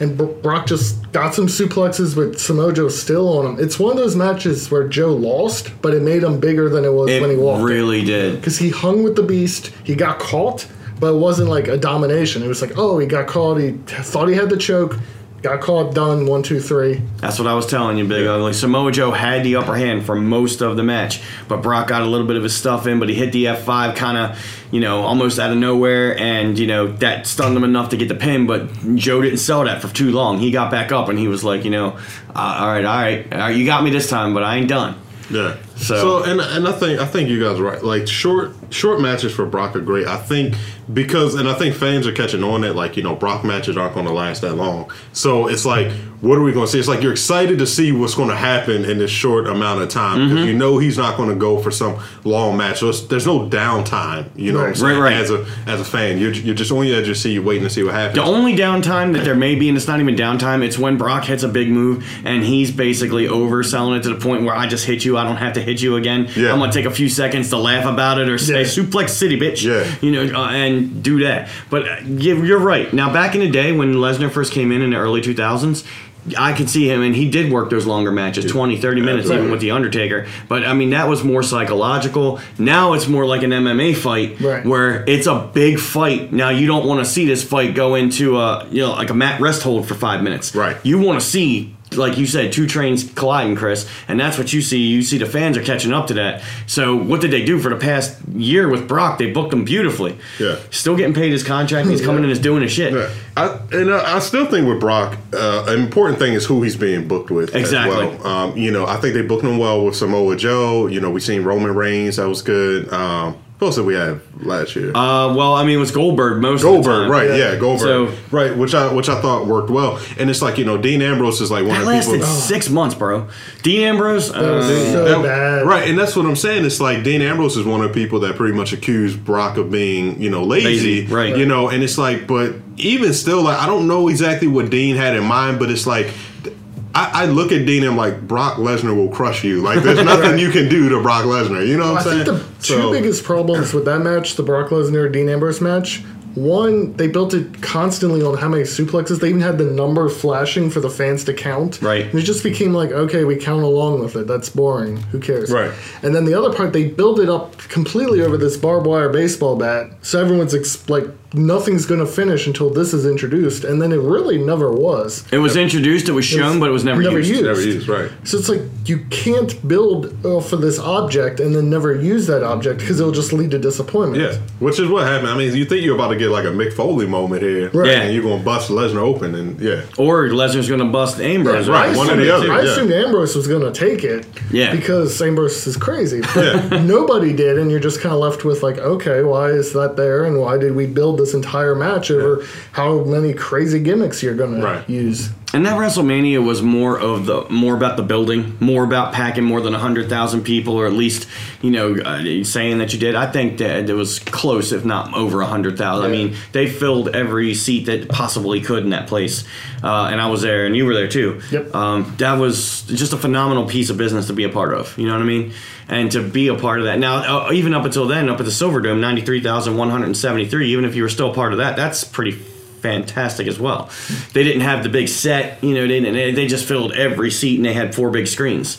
So uh, I, I gotta tell you that they, they do everybody does business their own way and everybody's got a spot for everybody else you know what i'm saying i mean there, there's there's a room god damn there's room for everybody to play i'm sorry That's right. I want to mention the last episode you had, you mentioned meeting Austin Aries in Dallas. Yes And he kind of uh, brushed you off. He So did. I He just, snubbed him. I had a story. and now he's fired you snub mikey d god damn it I had a story from this year WrestleMania of someone that gave me the deps. okay So I'm wearing my New Day shirt, looking fly, of course, and I'm up in the upper deck, and I realized there's a line for the bathroom, but I remember when I came in, there was porta potties down some steps. Right. So I took the steps, found a porta potty, and it's dark in there because it's like tucked away. No one was using them. Yeah. Like sweet. So I go do my business, as I were.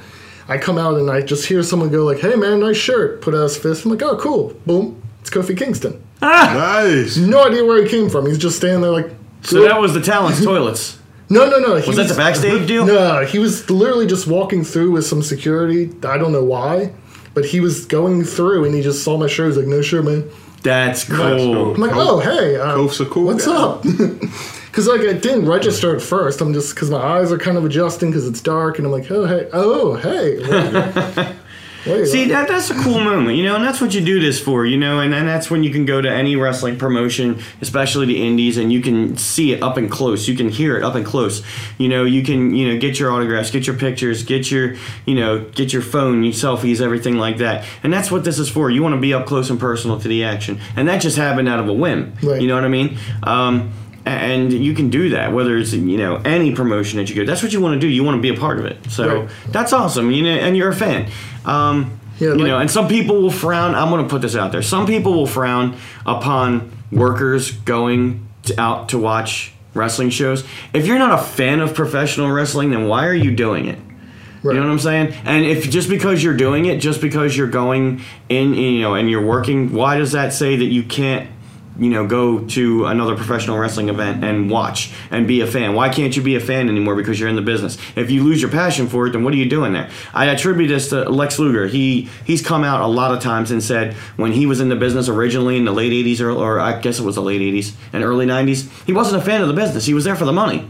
Right. You know, he was there to get himself over. He was there to do other things. He was there to look jacked and you know get money. And he got paid. He was really really good at what he did. But he didn't have that passion for the business, and it showed because he didn't last Yeah, I was gonna say, and it showed. Yeah. too much longer. And you know, when he went to the WWE, when he went to the big stage, he wasn't utilized properly. You know, he was, you know, and he didn't have the passion, and then he lost passion for the money and the side of the business. He was like, all right, I'm done. So then he went back to WCW for a small run before WCW went out, and I thought that was actually a decent run for Luger. He was kind of on the mid card, but sort of up, you know, in the upper echelon because he was Lex Luger. But you know, he got to play a heel, he got to play a face, he got to do different things, and he started to enjoy the business a little bit more. Then he had an unfortunate accident. Um, which has been well documented online and everything like that. But now he looks back and he's like, I love my life. You don't want to love your just the life that you're in the middle of the ropes. We were watching any given Sunday. It's like you don't want to be just proud of the time you spent in pads and cleats. You want to be proud of all of it. Right. You know, and you know Willie Beamen, he was a he was an asshole in that movie. Yeah. You know, he was big ego. He oh he got to you know be a, and this is just a movie, but it's a good movie. He got to be a quarterback. Oh, he's the big quarterback now. Oh, he's bigger than the veterans. He's bigger than the coach. He's bigger than the team. And he broke out, brought down to reality. So, you know, I'm running on a rant here, but I'm just trying to prove a point. You see what I'm saying? Yeah, Chris? absolutely. You feel me? Any independent wrestler that judges someone to go to WWE as a fan, as long as just be respectful, just in general. The only not just because you're an indie wrestler, just because you should be a decent person and Yeah. scream like markish stuff like learn to sell stuff like that. I hate that. Oh god. But uh, you know, like stuff like that. Go as a fan. You're if you grew up as a fan, why would that stop because you're involved? Mm-hmm. Right. Now, I wouldn't suggest going to like an MCW show, sing front row, and being like, "You suck," because that's not going to help anybody. Yeah. But But you know what? go to WWE, have a good time, cheer the faces, boo the heels, or whoever you like. Really, it doesn't matter nowadays. support indie wrestling, but support all And I mean, I would Support imagine. all wrestling, I would imagine this in like most professions. I mean, it's like if you're if you're in indie wrestling, you look at WWE as like you know the top of the mountain. Like these are the big the big guys. You know what I'm saying? Not everybody makes it here. It's like as a fan and as a person that wants to learn, it's like you know I would want to do that. It's just like you know you know I do filmmaking, so it's like as a filmmaker. Of course, you still go see those big budget movies because you know obviously you're gonna be entertained, but it's also you're learning Right. how the pros do it. You know, what Yeah, I'm saying? The and why is this movie a making $200 million dollars? Exactly. You know, what can I do to now make that director's salary? You know, Yeah, so I, I don't think people playing arena football get heat. If like, oh, you went to a Ravens game? What are you, a mark? Right. like it doesn't happen. Wrestling seems to be the only thing where it's like, oh, you can't be a fan of that. You're in It's- it. it's- You're making twenty five bucks a show. What are you doing? You can't go to wrestling shows. it's all about ego, man. You know, it, it's it shouldn't be about anything except you know your passion for what you're doing. You know, and if you can make a connection with somebody sitting out in the crowd, whether you're a heel, whether you're a face, you know what what you know whether you're a ring announcer or a referee, whatever you're trying to do, as long as you're doing your job well and you're making a contribution to what's happening, um, and you're enjoying yourself. That's and, and you've been watching it as you grow up, and a lot of people, I'd say 90, 95 percent of the people that are independent professional wrestlers probably watched wrestling as they were growing up. I don't see somebody, you know, dying, you know, to get into business to make money, and that's the only reason. Not this. in Not this business. 2017. Not this business. I mean, even if you get to the WWE and you make, you know, they, they, as far as I understand, they have wellness policy but no health insurance. Right. You know, and they pay for some of the travel depending on who you are trying to get to TV. But other than that, you're renting your own cars, you're, you're renting your own rooms, you're eating your own food. Uh, it's it's a grind, man. It's actually funny. I had a cousin Facebook message me because he saw some pictures that I was doing the wrestling thing. He's like, "I want to train. Can I make a living off of this?" And I was like, "Don't even train. if that's the first question you were asking me, do not train. Walk away. That should be the last question you ask. Don't even ask that question. be like, I want to perform. And he's like, Well, I, if I'm not going to make money, I don't want to do it. I was like, just, we're done talking. Yeah. Because if it's not for the love of the game, you're not gonna be anything or go anywhere. I don't Yeah. care who you are. Mm-hmm. Not today. Maybe if you were like a football player that WWE picked up, a random Yeah. guy that's messaging me on Facebook, no, it's not gonna happen. Can I make a living? Oh, you know, not everybody can be John Cena. And even John Cena wasn't John Cena, Right. You know, so he it, it, it, it had to happen on a different way. he did have some ruthless aggression. He it did. That's what they said. But he came up too. I mean, he came up through OVW and he came up through the smaller promotions. I don't think he ever worked the indies per se, but he worked the smaller, you know, territorial independent promotions that were, you know, WWE based. So he worked in front of hundred people. You know what I'm saying? And just to think that Vince hated him, thought he was like a roided out guy, Right. and now he's making them all the money. Got to listen to that podcast on Bruce Pritchard. Oh you know, yes, Yeah. I'm a big fan. uh, you know something to wrestle and uh, I- i'm a big fan that they came here and uh, you know we got to see them live and got to you know kind of hear their stories especially a lot of about baltimore um, so that was pretty neat um, Man, can we talk about the guy I think is the next champ on Raw? the next champ on raw The Miz. okay let's talk about the miz and i, I actually got some uh, talk about the miz go ahead what Go you want to say about the miz no you first I just said it. He's going to be the next champ. okay the wor- the heavyweight champ Yes. the, the universal champ Yes. so he's gonna beat Man, I'm liking Miz right now. I, I've been liking Miz. I like that they put Bo Dallas and uh, Curtis. Curtis Axel. with Yeah. The I Miz Yeah, the Miztourage. I think it works out great, man. Like it's a great statement. The stable. Miz is the guy. You pair him with someone, and he will convince you that that person is world heavyweight championship material. Alex Riley, Damien Sandow. You're like, this guy's got it. This guy, but no, it's the Miz. Right. Because as soon as they break away, you're like, oh no, that was wrong. I'm sorry, Damien Sandow. No offense to him, but he's not that good. He's decent mid card guy. Absolutely. Nothing wrong with a decent mid card guy. You need those guys. Yeah, but it's a show. It's got to tell a story. Yeah. I see. but the Miz is that good, and just how with when Maurice came back, just elevated him to that next level. Yes, Amen. man. Yes. He was kind of treading water there for a while, but then at the night after WrestleMania, when Maurice came back, that gave him this this edge to, to perform even better, and it gave him reason to get more heat, and it gave uh, you know him reasons to start doing things that heels do, which is cheating to win and having somebody cheat for you to win. He's bringing back this old school heel mentality that is just fantastic, and he's great on the mic. And this is a kid that came up being a fan, being a mark, and went on the real world and had a toy belt and called himself The Miz. And he developed an entire career out of that. Can everybody do that? No, not everybody. But he went through the ranks. He went through tough enough. He went through tough enough a couple times, as a matter of fact. And he went through you know, some they smaller hated him a promotions. lot. Oh, he got more heat because he was a kid. Oh, he was on the real world. Oh, he's up on here. Oh, he's the world champion and he's main eventing and winning WrestleMania. Uh, Right. you know, th- of course, that main event with uh, John Cena and The Miz was just a vehicle for the John Cena and Rock storyline to begin. But he still main evented WrestleMania, WrestleMania. and he Can't take that still won, and he still talks about that today. and CM Punk has still not forgotten it. no, and Here's he what I took always, that shit personally. Here's what I always say about CM Punk and his bitterness.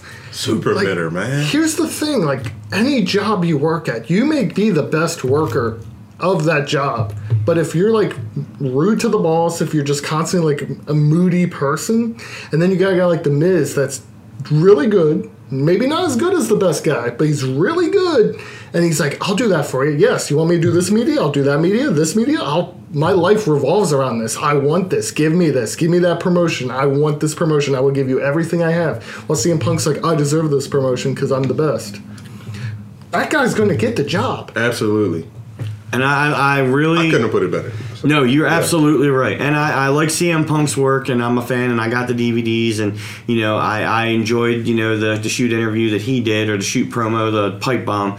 But you're absolutely right. There's longevity there. CM Punk lasted what six, seven years in WWE, and uh, Miz is going on twelve now, I think. Jeez. Um, and he's got more, you know, longevity now than he ever did. He's been injured very minimally because he knows how to work smart and he knows how to put the people over that he's working against. Because even though I don't think the match at WrestleMania was that great with him and Maurice versus John Cena and Nikki Bella, because that was all a vehicle to get Cena over and have the proposal. Right. The match wasn't great, but the thing was the, The build, build up. up, man. My God, I thought that they were gonna kill each other. Cause Miz made it real, and Miz did that with Dolph Ziggler. Miz has done that with Daniel Bryan. Miz has made you feel like, oh, this is you know, this, this is gonna work. Like this is real. He made you feel like th- that. He he makes you feel like they're bringing real life tension into. He's Right. that believable. Right. I feel like as I get older, I look at wrestling for more than just like the five star matches, the mm-hmm. classic matches. I want to feel. Give me that feeling that I had as a kid. That was like when Randy Savage lifted up Miss Elizabeth and they reunited, and I'm like mm-hmm. fighting back tears watching the Coliseum.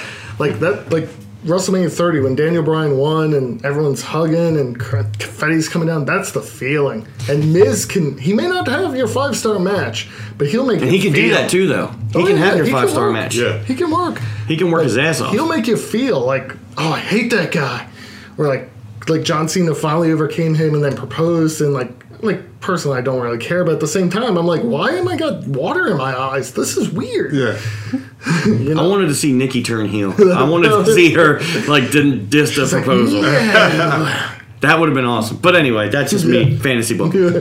Um, uh, let me. I'm going to uh, capitalize on something you just said. The feeling when you go and you get that feeling, whether it's somebody that you believe should be put over for a belt, or whether you believe whatever it is, it gives you. It gets you feeling something. You know, if it doesn't get you feeling anything, if it doesn't get you emotional, hot, cold, whatever, then it, there ain't no reason for it.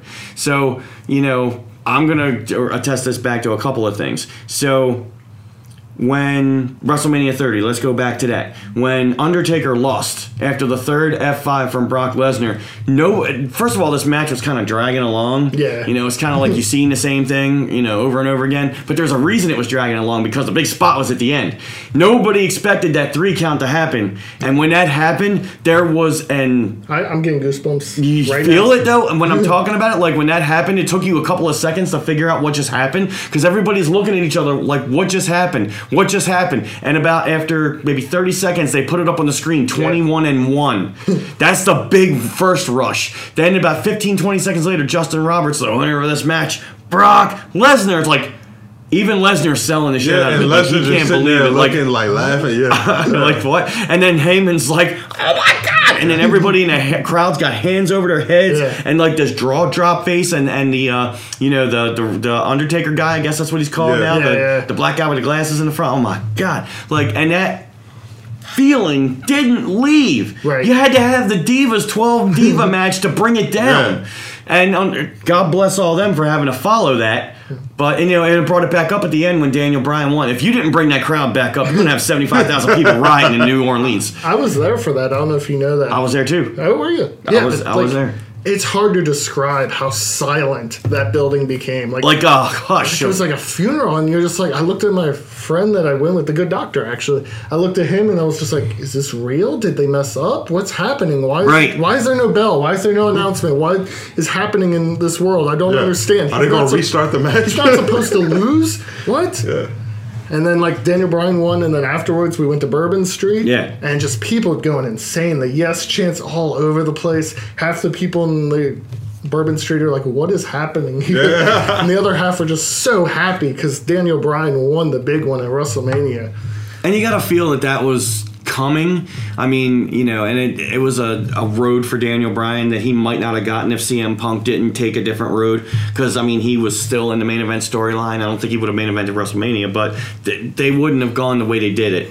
Everything happens for a reason, and Daniel Bryan got put over at the right time. Right. And it was great. You know, how, mu- how much better can you get if you beat Triple H in the beginning of the night and you beat Randy Orton and Batista at the end of the night? How much better can you get than that? Right. I, I don't know. And you, you kind of knew the outcome, but at the same time, when it actually happens, Right. it's just like, whoa. Like WrestleMania 20 with Chris Benoit winning. It's terrible now, and I hate the memory, but I was there for that too. Uh, just like the emotion, like Guerrero comes out, they hug, and you're just like, this is really happening. You kind of knew he had to win based on the storyline, but Yeah, yeah. at the same time, you're like, no, Triple H buries people, blah, blah, blah. He beat Booker T last year clean. He's going to do it again. And then Benoit wins. Everyone's confetti comes down again, and you're Mm-hmm. just feeling that, like, man, I watched this guy from way back when to now. Yeah. I saw the progression. It's like with EWA and Indies. You see the progression. You see the guys start first match to like winning the EWA title. Now you said you, you said you hate the memory. Why why do you hate the memory? That's just what Benoit did. Yeah. I can't get past that. Yeah. And I know people can watch Benoit matches now, but I can't because if he's a face, I'm like, I can't root for this guy. And if he's Right. a heel, he's like, oh, he's being mean. Yeah. You know, I just it's just something I can't get past. If other people can separate the character from the person, God bless him. I just can't. Especially since he wrestles as his name. Mm-hmm. Right. Maybe if he was like. And like some Japanese stuff, he wrestles under a mask I've seen, and it doesn't affect me as much. Yeah. Just because I'm not seeing Chris Benoit, I'm seeing Wild Pegasus. Right. But just seeing Chris Benoit, if he's a face, I'm like, oh, you're smiling, and I can't cheer you. I want the other guy to beat you up because you're uh, mean. Yeah. And then if he's a heel, it's like, oh, you're so gross. Go.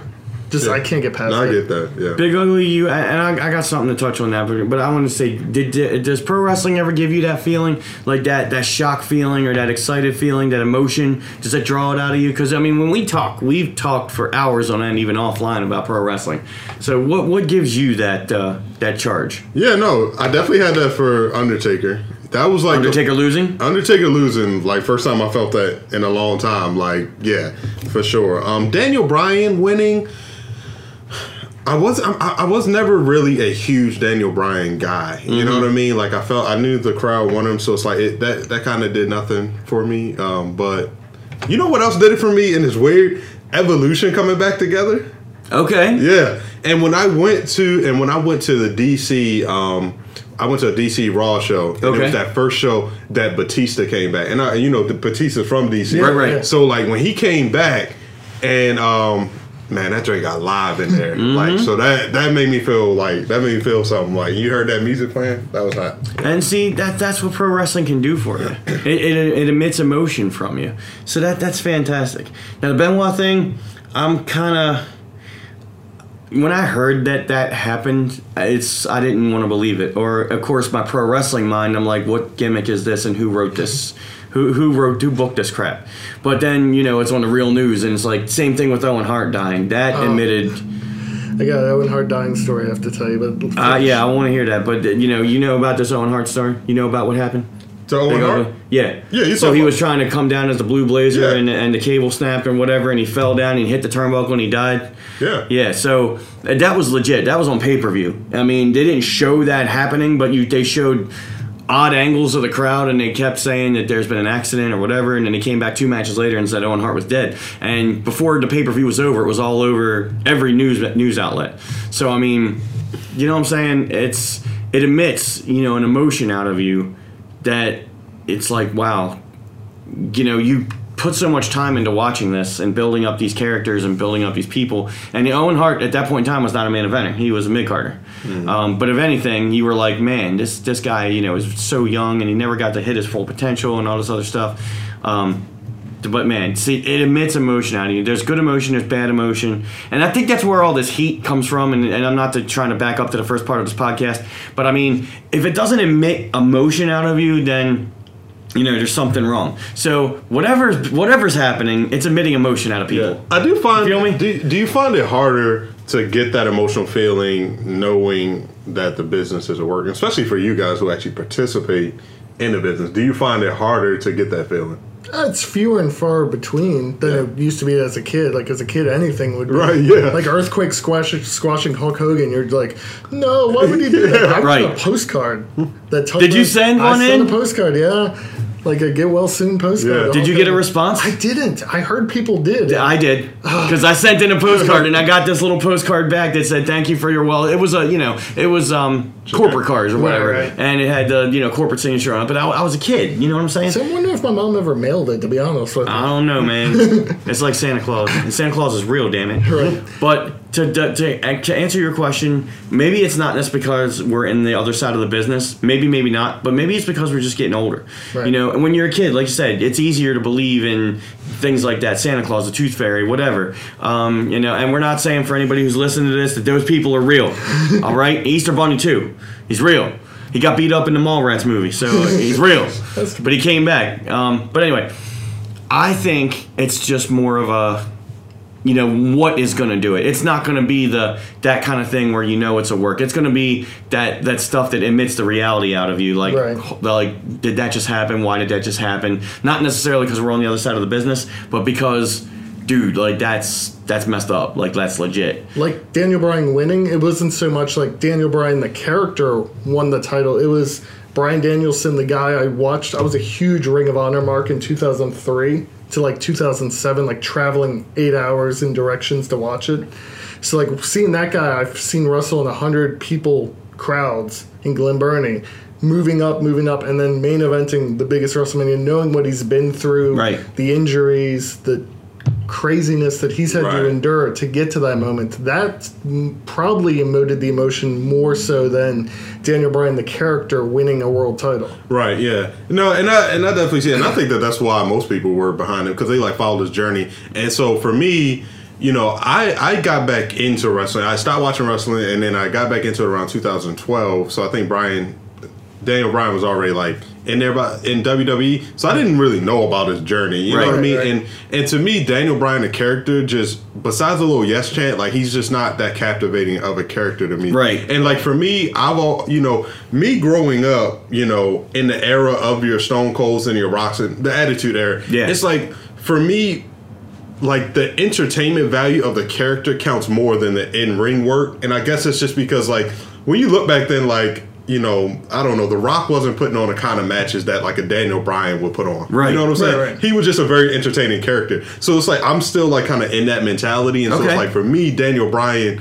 didn't deliver that. Now these days, since I've been watching wrestling more for you know a little longer, now the matches are starting to matter, you know, Mm-hmm. more to me because I feel like we're in the era where it's all about the in ring work more so than the characters and the entertainment. Right, but you need the characters and the entertainment too because it's it's got to be a nice balance of it. Because if you don't, the, the one's you know half of it's going to captivate you, but the other half's not. It's very rare that you get a, ca- a character or a professional wrestler that has a gimmick and the in ring work to back it up completely. Because as we've talked about Bray Wyatt for so many times he's got a fantastic gimmick but if you don't do what you can do with the gimmick and, and he's very decent in ring he's not in the best like you know physical shape but he can go 30 minutes 45 minutes and whatever. Yeah. but if you can't put that together it ain't gonna work. So you got a great in-ring worker with a great character but it, it does it's not meshing. You know what I'm saying? With Bray Wyatt, I just feel he's a gimmick that he would man 20 years ago he would be a millionaire going from territory to territory with this gimmick Yeah. but i feel like we've seen all this gimmick has to offer and it's just kind of it's been four years Yeah. it's not that he should move on but it's just we've seen it all what else can he do He should it, it should develop again. He should bring the people back in. You know, the Miz put people in his stable and it re, uh, more vitalized him. He should do the same thing. People should be following Bray. You know what I mean? Um, Or you gotta like uh, do something with this character to like I don't know, make him darker. You know what I mean? Make him start doing like some sinister stuff to Right. people. You know what I'm saying? Like Yeah. like he's not you know he he doesn't even talk as much as he used to. You know what I'm saying? Just but when he does, he kind of rambles on about in, in Yeah, consequential crap. yeah. You know? No, but what I'm saying is that like make his character so that he doesn't talk as Right. much. Like that's the issue. I Like, feel you, I he's you. talking Right. too much. Like and and it's like he doesn't back it up in the end. And Right. it's like you know.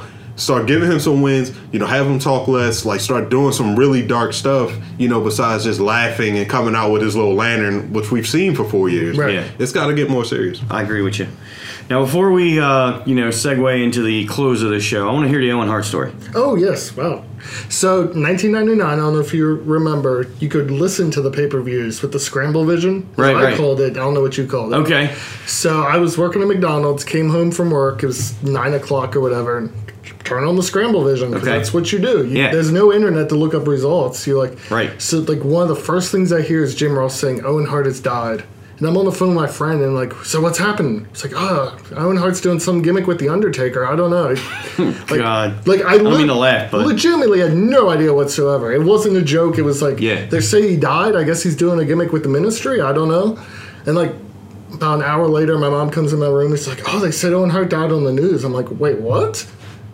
Like, completely blew my mind because. I because they never followed up after they announced he died. Right. So I, for a solid hour, I was like, he's joining the ministry. They sacrificed him like they sacrificed Mideon or Right. whatever. I had no idea whatsoever. So that And they were doing those kind of gimmicks where people were dying, like blowing Yeah. up Vince in his limousine, and like I mean that's later on, but Right. things like that. They were doing. Well, they had just were- sacrificed Mideon not that long, or like Phineas Godwinn became Mideon because they put him on the thing and sacrificed. Well, you know what else they did? They hung the big boss man from the was top of the I hill in was the to cell. say that, Right. yeah. So they killed him Yeah. apparently. And it's like I mean that was a terrible match, but they hung him. Like what the seriously? Right. So I, I- that's what again my first thought that that whole gimmick was it was a gimmick, And like I couldn't real. see it. I couldn't see their faces. I just heard Yeah. them announce it, and Yeah. I didn't hear the previous part where they were fit. So they were talking about that was a terrible accident. So I legitimately was like, "Oh, he joined the ministry." Talking to my friend, I had to call my friend back and like, "I know it's late, but apparently he died. I'm sorry." Yeah. Now, and, and we were talking about this big ugly right before uh, hand. It's the Ultimate Warrior. So, Yeah. you know, I grew up watching him. I was a big fan. Then he disappeared and had all the controversy, and you know, and then he came back into the fold. Maybe one year before he went into the Hall of Fame, and then he was starting to do public appearances again. Um, you know, he, he only wrestled one match, and it was against Orlando Jordan in Spain or something like that. And if you watch the YouTube of that thing, it's terrible. But you know, he's getting all the flowers in the beginning, and he's coming out to the music, and it's like it emotes something out of you. But I, I actually, and, and I did, you know, I did pay for the autograph and the picture with the Ultimate Warrior because that was my favorite growing up. Is the only reason I did it, and I got it. And I'm telling you, Big Ugly, he was the coolest guy, you know. And Where was this at? this was uh, in, I want to say it was Miami. No, no, no, New York. Oh, Uh, okay. so it was WrestleCon. yeah. Yeah. Yeah. So it was a year before he went into the Hall of Fame, and because he just started doing public appearances again before he you know got in, back into WWE, and the line it was hours and hours. But he was the reason it was is because he was actually taking a few minutes to talk to you, shake your hand, make sure you got the right picture you wanted, make sure you got the right autograph you wanted, and that was great, man.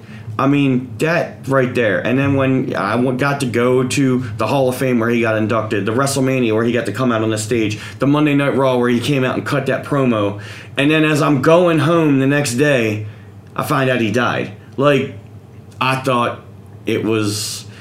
Again, my wrestling mind went. I thought it was a work, but like, nah, they, there's no way why they would do that. Right. Yeah. You know what I'm saying? So, but then I thought like he finally made peace with everybody in the business, made peace with himself, because he went down that wrong road for a long time, and that's what I'm hoping that other people, you know, in this business can see. Like, don't go down the wrong road. Go down the right road. Just do the right thing for the right reason.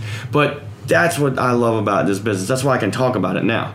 Uh, man, I love it. It was, love it. That whole that's so surreal that like he finally came back, made peace, and then just dropped The it. next day. Next man, day. It was crazy. Like someone, I think I was back home by that point because I didn't go to Raw, and someone told me, I'm like, no, he was just what? No, Right. that doesn't make sense. Yeah. And I was like, imagine if this happened a week before, before he got to do all this, and now his wife is like in WWE forever. It seems like she's Yeah. doing charity stuff. and- Yeah. And she got the Warrior Award. Yeah. Right, right. The wife and the daughters are like Yeah. all there all the time, and that's great, you know. And that's that's what uh, you know, and that's why it was very important last year when we brought back that EWA Hall of Legends. You know, people that may not be affiliated with EWA or you know even be affiliated with the business anymore, but you know you want to recognize them for coming in and doing what they did, and it, it's it's cool that any business can do that, but.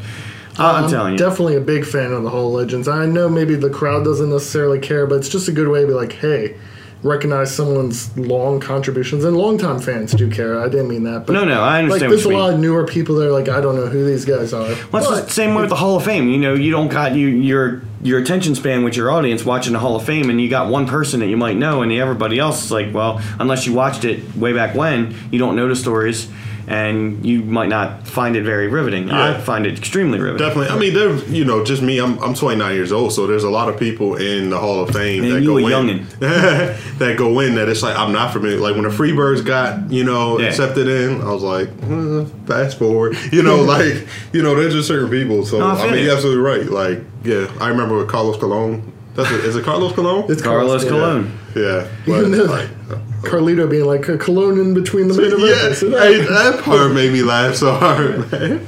But no, I do find like I grew up WWF. I was Yeah. even though I grew up in Baltimore, where NWA had a huge stronghold, and it's just like when I see NWA guys like the Freebirds, Yeah. even though they're more world class, I just don't have that emotional connection. Even if I watch the footage now, Yeah. I'm just like, eh, it's good, I get it, but it doesn't have like old WWF. I'm like, yes, give me Paul Roma and Jim Powers. Yeah.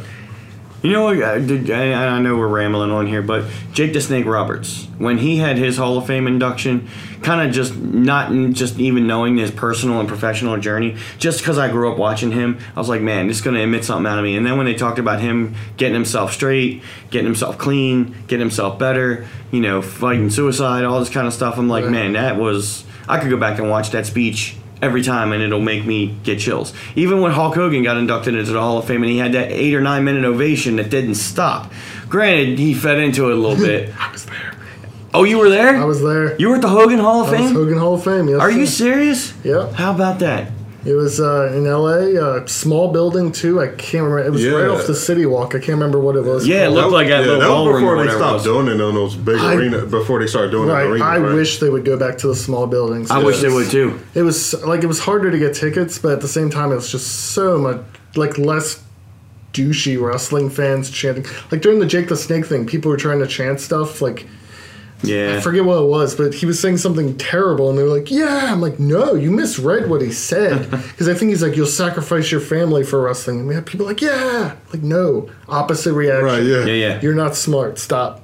And they talked about that too at the beginning of I think the last Hall of Fame, not last year, but I went the year before that, and they said it at the beginning, like you know, this is not the night for hooping and hollering and, and catcalling or whatever. And that was the first year that they did that because I think the year before that, whoever it was who was main eventing the the uh, the um, the uh, Actually, all of them got catcalls like in the middle of it, and you know, in the Hall of Fame, it's like, no, we want to At the keep this. beginning, they had a dress code. I don't know how strongly they enforced it, but on the tickets, it was like uh, business casual, please. When was this? uh, WrestleMania 21 Hall of Fame. Really? On the ticket, they're like business casual. I don't know. They probably didn't enforce it, but it said it on the ticket. Like, No, I, I mean, I looked at people in that crowd. I mean, it didn't necessarily seem there were people wearing some of them wearing wrestling T-shirts and things Yeah. like that. Not a lot like I of them. said, they probably didn't enforce it, but the ticket definitely said because we uh, think we just did polos and or button ups or something. No, I went. Yeah, I went to the. Hall of Fame induction in 1994. It was like the second or third year, and I think I told this story. I'm still on the bitter podcast. about my parents not taking me to that. I went to the King of the Ring, but Yeah, that's for exactly whatever what reason, the Hall of Fame was not on the agenda, and I didn't even know it happened until years later. And I'm like, "Come on, mom, dad, That was a hotel ballroom. That and that Yeah. that was black tie. I mean, that was I wore a suit. I told. I think I told that story on the podcast, or at least I told you? you. Remember, it was the Vince McMahon story. Oh yeah, the Yeah. one where he uh The one where he was getting in his Yeah, limo his and he actually yeah. stopped and he was like, you know, hey, how you doing? Because I, I was like Vince McMahon. I'm like, I'm not gonna stand right in front of Vince McMahon and almost like knock him off the curb and not shake his hand. Yeah, you got to shake his hand. And I pull, put out my hand and he shook it and he was and, and then you might not have heard this, Chris, but uh, you know, and he just said, "You coming to the event tonight?" And I'm like, "Yeah, I'll be there." I was like, "I see you then," or it's tomorrow, whenever it was. And it was like, "I'll see you there." And he got in his limo and he shook my hand and he shook my hand hard because he's Vince McMahon, man. Right. So I'm like, "Holy crap, Vince McMahon!" And you know, and that was 1994, and I was you know just getting like 16 years old, and I'm like, "Holy crap!" who headlined that uh Hall of Fame? Oh, that is a good question. Let's see, 93, with- probably Freddie Blassie was in there. Uh, I don't know who headlined. Superfly, I think, went in that year. Might have been, yeah. I'm gonna have to Google that one on the Google machine. Because it was but the first year they did it, because 93 was just Andre. And that's when they started yeah, it. he was Okay. the Hall of Fame in '93. So '94 was the second year. Right. So it might have been Jesse Ventura, Freddie Blassie, people No, like that. Ventura was 2004. He didn't go in. Oh, you're right. I'm In sorry. New York, yeah. Uh, The earlier people, Freddie Blassie, yeah, Arnold Skaaland, I Skaaland, think. yeah. Yeah, because they did from 93 to 96, took a bunch of years off and brought it back in 2004. Okay. All right. yeah. There weren't as many inductees, and it definitely wasn't as mainstream. It Yes, was. now it's a like people complain like, oh, this guy's going in. It's like it's a gimmick to sell tickets now. It's Right. not an actual Hall of Fame. Oh, the Bushwhackers are in it. Who cares? no one cares. Just stop. They Yeah. deserve it. They were a character. They played their part. I remember I, I complained about that all year last year about other people that could have went in Oh, over right. Bush right. Yeah. Like, well, the thing is, they have to sell tickets next year and Right. the year after. So it's like not everyone can go in, even if they deserve it. Yeah, Yeah. that's true. I don't know that Hall of Fame class with Razor Ramon and Jake the Snake Roberts. That was a strong class. that was a strong class. Was that the Ultimate Warrior? That was the Ultimate Yeah. Warrior. I, I can't I can't separate the two. I, I I don't know why because the Warrior was just that was just so special to me. I Oh, really don't remember. Wait, But was it- that the same? I thought That's the same class. Jake class. the Snake and Warrior went in And Razor? Ramon. And Razor Okay. Ramon, yeah. All on the same ticket. That was a Mr. T year, wasn't it? yes. Ah, Oh gosh, my mama. and my mama. And I want to thank. What's funny, I almost didn't go to that Hall of Fame because I went to WrestleMania 25 Hall of Fame and it was terrible. Mm. Because 24 they over they mistimed everything, so they had Yeah, that was the one I went to with Ric Flair, which I was was really that? happy, but it was 90 minutes long in the main main speech. yes, And we weren't in there until midnight, bro. right. It Holy was crap. like and they had to wrap them up. Yeah. So the following year, WrestleMania 25, I had decent seats because they moved us down, and they had timers up for everyone. Yeah. And once that timer went off, they were like, "Time to go." Yeah. So like Terry Funk talked for a minute, and I was like, I'm not doing the Hall of Fame anymore. But Yeah. WrestleMania 30, the network came back, and we were actually supposed to go to this wrestling show, and we're like, oh, let's look on StubHub for Hall of Fame tickets, and they were 15 bucks each, Yeah. and the guy was going to meet us at the building. Mm-hmm. So was, we're like, let's do that instead. That should be fun, and I'm so glad we did. I'm glad you did too. Because the WrestleCon show we were going, the wrestling show we were going to go to, did not look very good. Mm. The results. It's amazing how much, and talk about independent wrestling. All these cities that do, uh, you know, the WrestleCons and everything, and all the independent shows. I think there were so many shows at this year's WrestleMania. I think from insane. Friday through Thursday, Thursday Thursday. through actually, Yeah. and there were shows everywhere, Yeah, it was. everywhere. It shouldn't be that bad. Well, not it's not bad. It's good, but New Orleans, doesn't have a lot of more spaces to do that. New Orleans And is the kind of a commission is a lot harder than. Florida, Oh, from okay. what I understand. really the commission. What about the state commission about that? You know what? They do a good job? oh yeah, yeah. They apparently did do a good job. They're job. not even bad. people. They're just trying to enforce the rules, but people just want to walk all over them, and you know, it's, it's terrible. It's terrible. and we get back to Vinny. no, but this is good. See, we this is the kind of podcast. You know, we were shooting a little bit earlier, but you know, the reason we're kind of bringing this stuff up at the end of the podcast is, you know, this pro wrestling. It, it, there's there's a love for it. There's an entertainment for it. There's a passion for it. So and just enjoy it, man. Enjoy the ride. Man, I'm gonna try to. I'm gonna try and go to this uh, one, this WrestleMania. I know you year, wanted to go to. New Orleans. Because yeah, I want to go to New Orleans, man. I love New Orleans, so it's like it's perfect. WrestleMania is in New Orleans. You need to go, man. That's what got me back into because, like I said, I took a few years off. I got really big into MMA, so I was traveling to those shows, and there's only so much time and budget. But then WrestleMania 29 was in New Jersey, and I'm Yeah. like, gotta go. It's three hours. Right, right.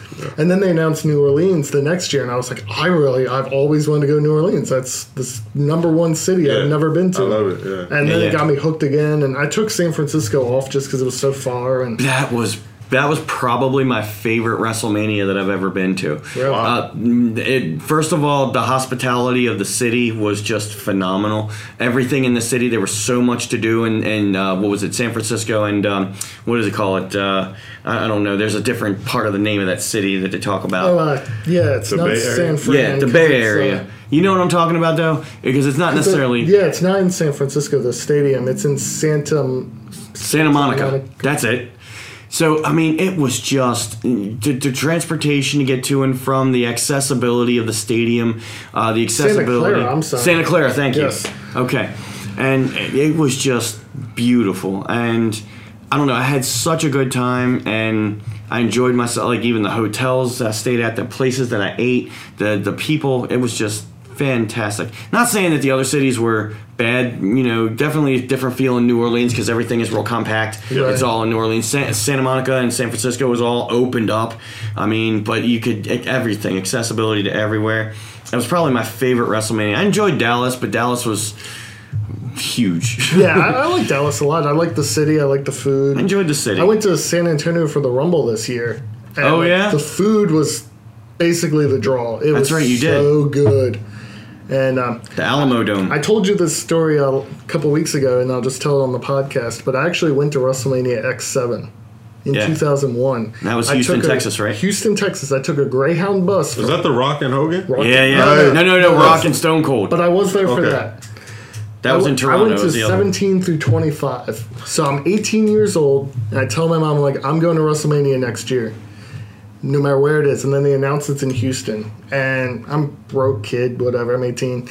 So we look at Greyhound tickets. It was 135 bucks each, or t- round trip. So me and two friends take a bus 36 hours Mm. each way to go to WrestleMania and fan access and all this other crazy stuff. But it was like a pilgrimage, a dream Yeah. come true.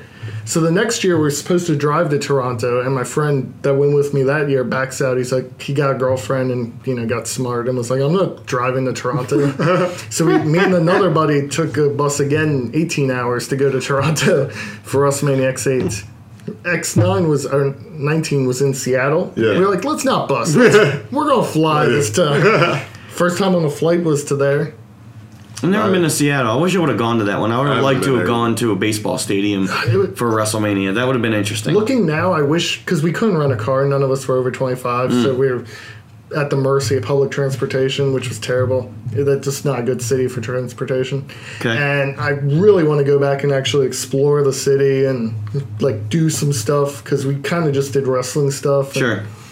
Like the fish market I walked through, but I didn't actually go to. You know, I just kind of like we walk. I walked from the baseball stadium to the basketball stadium because we went to a Seattle SuperSonics game. Oh, cool. which was cool.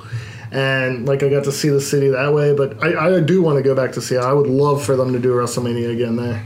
That would be That nice. be nice. You you got to go to Yeah. WrestleMania, big. Yeah, yeah, I'm Oh, gonna yeah, try and got go to. next year, man. Before we wrap this up, Yeah, first yeah. I gotta ask you, state of MMA, go. It's I'm not saying it's dying, but it's bad. It's just it, I, I don't agree. care anymore that they've overextended.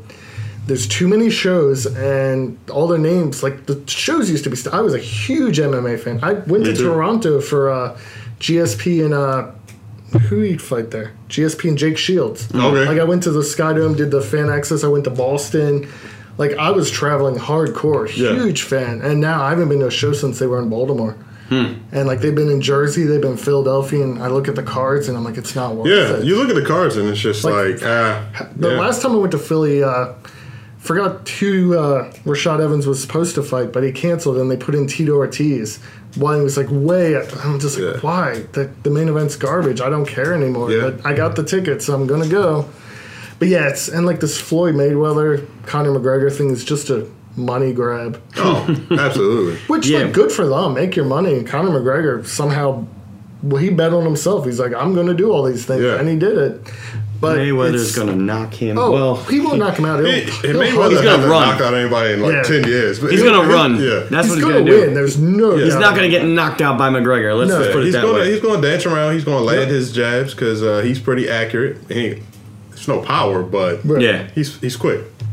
That's Yeah. going to be fun. I'm going to watch it. I'm gonna watch it too Oh for yeah, sure. But the whole world is gonna watch. it. That's right. It's a money grab. That's what it is. Hopefully, people get together and watch it together. It's like- so y'all ain't oh got to no, pay hundred dollars paying for a pay view. dollars for a paper. Shit. No, no, no. I'll probably. I don't even know where I'm going to watch it. Maybe Green Turtle, but We'll figure it out. Insane. We'll put it out there. But yeah, and like, figure even the go. UFC coming up should be good. They got three title fights because they were concerned about Jon Jones flaking out.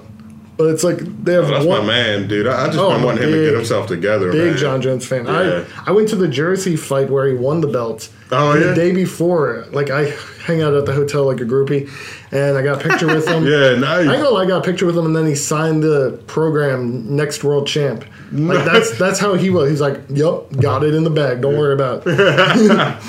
Love bones. Oh, man, it's I wish, uh, yeah, I, I wish some parts of MMA got a little bit more steam. But like you said, they just kind of they get to overblew themselves out with. Uh, Well, like they got all these fight nights where they got guys that could be third on a pay per view main eventing, and Yeah. just- it's too much. Then they got bought out by uh, WME, I think it is. Yeah. Yeah. Entertainment company. Yeah. And it's So- like it's just uh, it's lifeless. Ultimate Fighter's dead. They Yeah. just don't know it. But you know, Bellator is just a place of has-beens, essentially. See, I kind of enjoyed that though. Like I Yeah. went to uh, Dave and Buster's to watch the Bellator paper. Yeah, and when I say that, I wasn't hating on it because when some of them fights happened, I remember Yeah. when they had that uh, Ken Shamrock and uh, Kimbo. and, and right? uh, Was no, Kimbo not Sham- no, I'm talking about Shamrock and Gracie. oh yeah, when they yeah, had that schedule, right. I was definitely tuning in. Yeah, I was yeah. like, I gotta see this. It was horrible, but hey, they had me. And like everyone's jumping to Bellator because of the whole Reebok deal. Because Right. they're like, we can get sponsors of Bellator. They may not pay as much as UFC, but we can still do sponsors and everything. Yeah, Right. yeah, because it is just nothing but Reebok right. Oh, in UFC. I mean, so that's another thing that hurt. It's just so That was bad. homogenized and It's very generic, you Yes. know. Yeah. Nothing. I got nothing, nothing but love for Reebok. But when you see everything, and you used to see, you know, I, and I used to enjoy watching UFC because the people that they were promoting, I'm like, what's that patch mean? What's this mean? What's that mean? And it was something interesting about each fighter because Yeah. each fighter had a different promoter. It's kind of like watching NASCAR or you know something like that. Every car's got a different promoter. If every car looked the same going around the track, you hmm. wouldn't watch it. Right. You know what I'm saying? It don't matter. It's like, oh, I got the, you know, I was watch, watching Days of Thunder, by the way. That's another great movie. You know, it's got the Hardee's car against the Mello Yello car. And it made me want to drink Mello Yello, but, I, you know, whatever. Can't find it anymore. But I was like, come on, man. Seriously, this is what you need. And that's why I liked watching UFC. Right. I mean, even Lesnar still wear his little Jimmy Johns. Right. Lesnar's got a 20 or whatever year deal with Jimmy John's, so I will put that everywhere on my body for that. And I will go eat Jimmy John's. It makes me want to eat Jimmy John's. Yeah. This is the- good. That's the thing. Like McGregor has showed them the blueprint. Like do something. But half the time the guys are just like, I'll fight whoever they put in front of me. I don't care. Yeah. And you're like, no, you got to market yourself like Conor did. Conor. If he wasn't who he was, he would have been fighting three more prelim fights before he got to the main show. Now Right. he had the talent to back up, but he would have never got the opportunity. Right. Yeah, He it put was, it himself was, out yeah, there. it was put himself out there. It was like Chael Sonnen. He used to do the same Right, thing. Chael Sonnen got two title shots, three title shots. Yeah. and without the mouth, he would have got one maybe. Exactly. Yeah. Conor McGregor is smarter than he leds on to believe, and he's got a team of people that just uh, know what the hell they're doing. Right. So yeah, Conor McGregor's got a big mouth and he can back it, back it up, but that's it's a smart business. Same thing with Brock Lesnar. He uh, his mouth isn't basically it's his body. You know, and his he'll kill you. but you know that's why they got Paul Heyman Yeah, it's funny. It's like the opposite with him. Like Conor's like very loud. Brock is like a very standoffish person Yeah. to the point where like it intimidates people. You know what I mean? Because he just looks angry, mean, and he doesn't say anything. You know? That's more, that's like Brock being Brock. You know what I'm saying? Right? Yeah. Yeah. And he's he has admitted he's very uh, you know lonerish, but that's why he's got Heyman talking for him. Yeah. And that that's just a beautiful marriage right there. So word on the street is Conor got dropped by his sparring partner. really? Really? I yeah. didn't hear that. Yeah, yeah, that's word on the street. Like sparring partner dropped him. When did this happen? Um, within the last few weeks, like it's been recent since he's been training for this Mayweather fight. Huh? Yeah, he I got don't know. You're a big movie guy. You ever see the movie The Great White Hype? Yeah, of course. That's Sam this. L, We man. are Bird, living yeah. in it right David now. Wayans, yeah. Come on. We are Sam living Jackson. it right now. That's a great movie. That I is wanna a- watch yeah, that. I that's haven't a seen this forever, but The young Pete. Bird. that's what's happening right now. We're Yeah. living Yeah. through the Great White Hype. Or the Great Irish Yeah. Hype, whatever you want to call This it. is great. We're living through something, but we're all going to watch it on August Oh, yeah, yeah. 26th, and uh, it's going to be good. And, and then you know September 23rd, come out and see a live rock and roll band. Come out and see live pro wrestling. Uh, come out and you know you know pay a little bit of money and get a whole lot of fun. So Now, hold on though. I heard on September 23rd, every match is going to be Extreme Rules.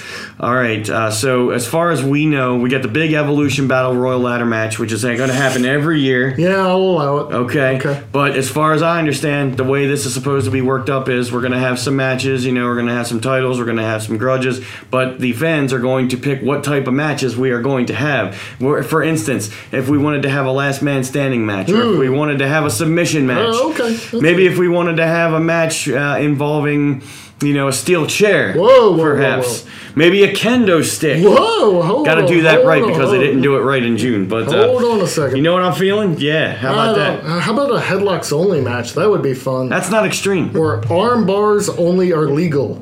Arm bars only? Yes. So just an arm bar match? Yes. And you know what? We'll, we'll even do leg bars too, sure. That's not an extreme. I don't It's know. not too extreme. We'll, we'll, we'll figure What about that a out. blindfold Have match? Ronda Rousey put one on. I would like do to see a blindfold match. How about that? That would be interesting. Uh, you know, spin the wheel, make the deal kind of thing. So yeah, we're gonna maybe maybe maybe we have a Lego match. Ah, See, I want to ban Legos, but they are a childhood toy, so I don't know. I'm conflicted. So yeah, it's gonna be it's gonna be fun. Evolution, Rock and Rumble. Uh, you know, and and and I'm gonna say this, you know, to cap this off. Go out and support independent wrestling. Support everybody. You know, this this business is not about making money necessarily. It's that's what Scott Hall says it is. It's about making money.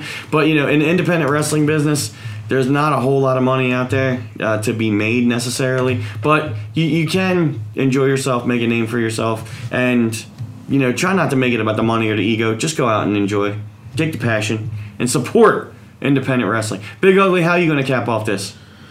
What you got to say? Uh, I ain't really got nothing, man. Really? No tangents? We good? Uh, I'm good. But we're gonna come back next time. We're gonna have more guests. We're gonna have more topics, and you know, we again, no offense to anybody in the in the in, in the part first part of this. We were just kind of shooting a breeze, letting it all Just out. talking the state of wrestling. the state of independent, wrestling. wrestling. That's it. Yeah, I, I support all the boys and girls out there. Got people making it up there. You know, Kennedy Brink. You know, she's up there in the WWE refereeing now for NXT. Man, we trying to keep the peace. God That's bless her. That's what we doing. Yeah. There's a lot of heat out there. Right. It's all, it's hot enough. We- it's we- summertime. yeah, we don't need the heat. We just trying to cool it off. That's right. We're the AC. Yeah. We're the AC of Indy. How about that? There you go. But uh, Chris, thank you for joining us here on the Dirty Ugly Wrestling Podcast. Did you have a good time? Absolutely. Thanks for having me. It was a lot of fun. No problem. Definitely. Look, look, look forward to having you back here in the mansion again. And um, we're going to take this out by doing what we do every single time. And, uh, you know, Big Ugly, why don't you just lead it into it and, you know, we'll just do it. Three, two, one. Deuces. And that's how we end it.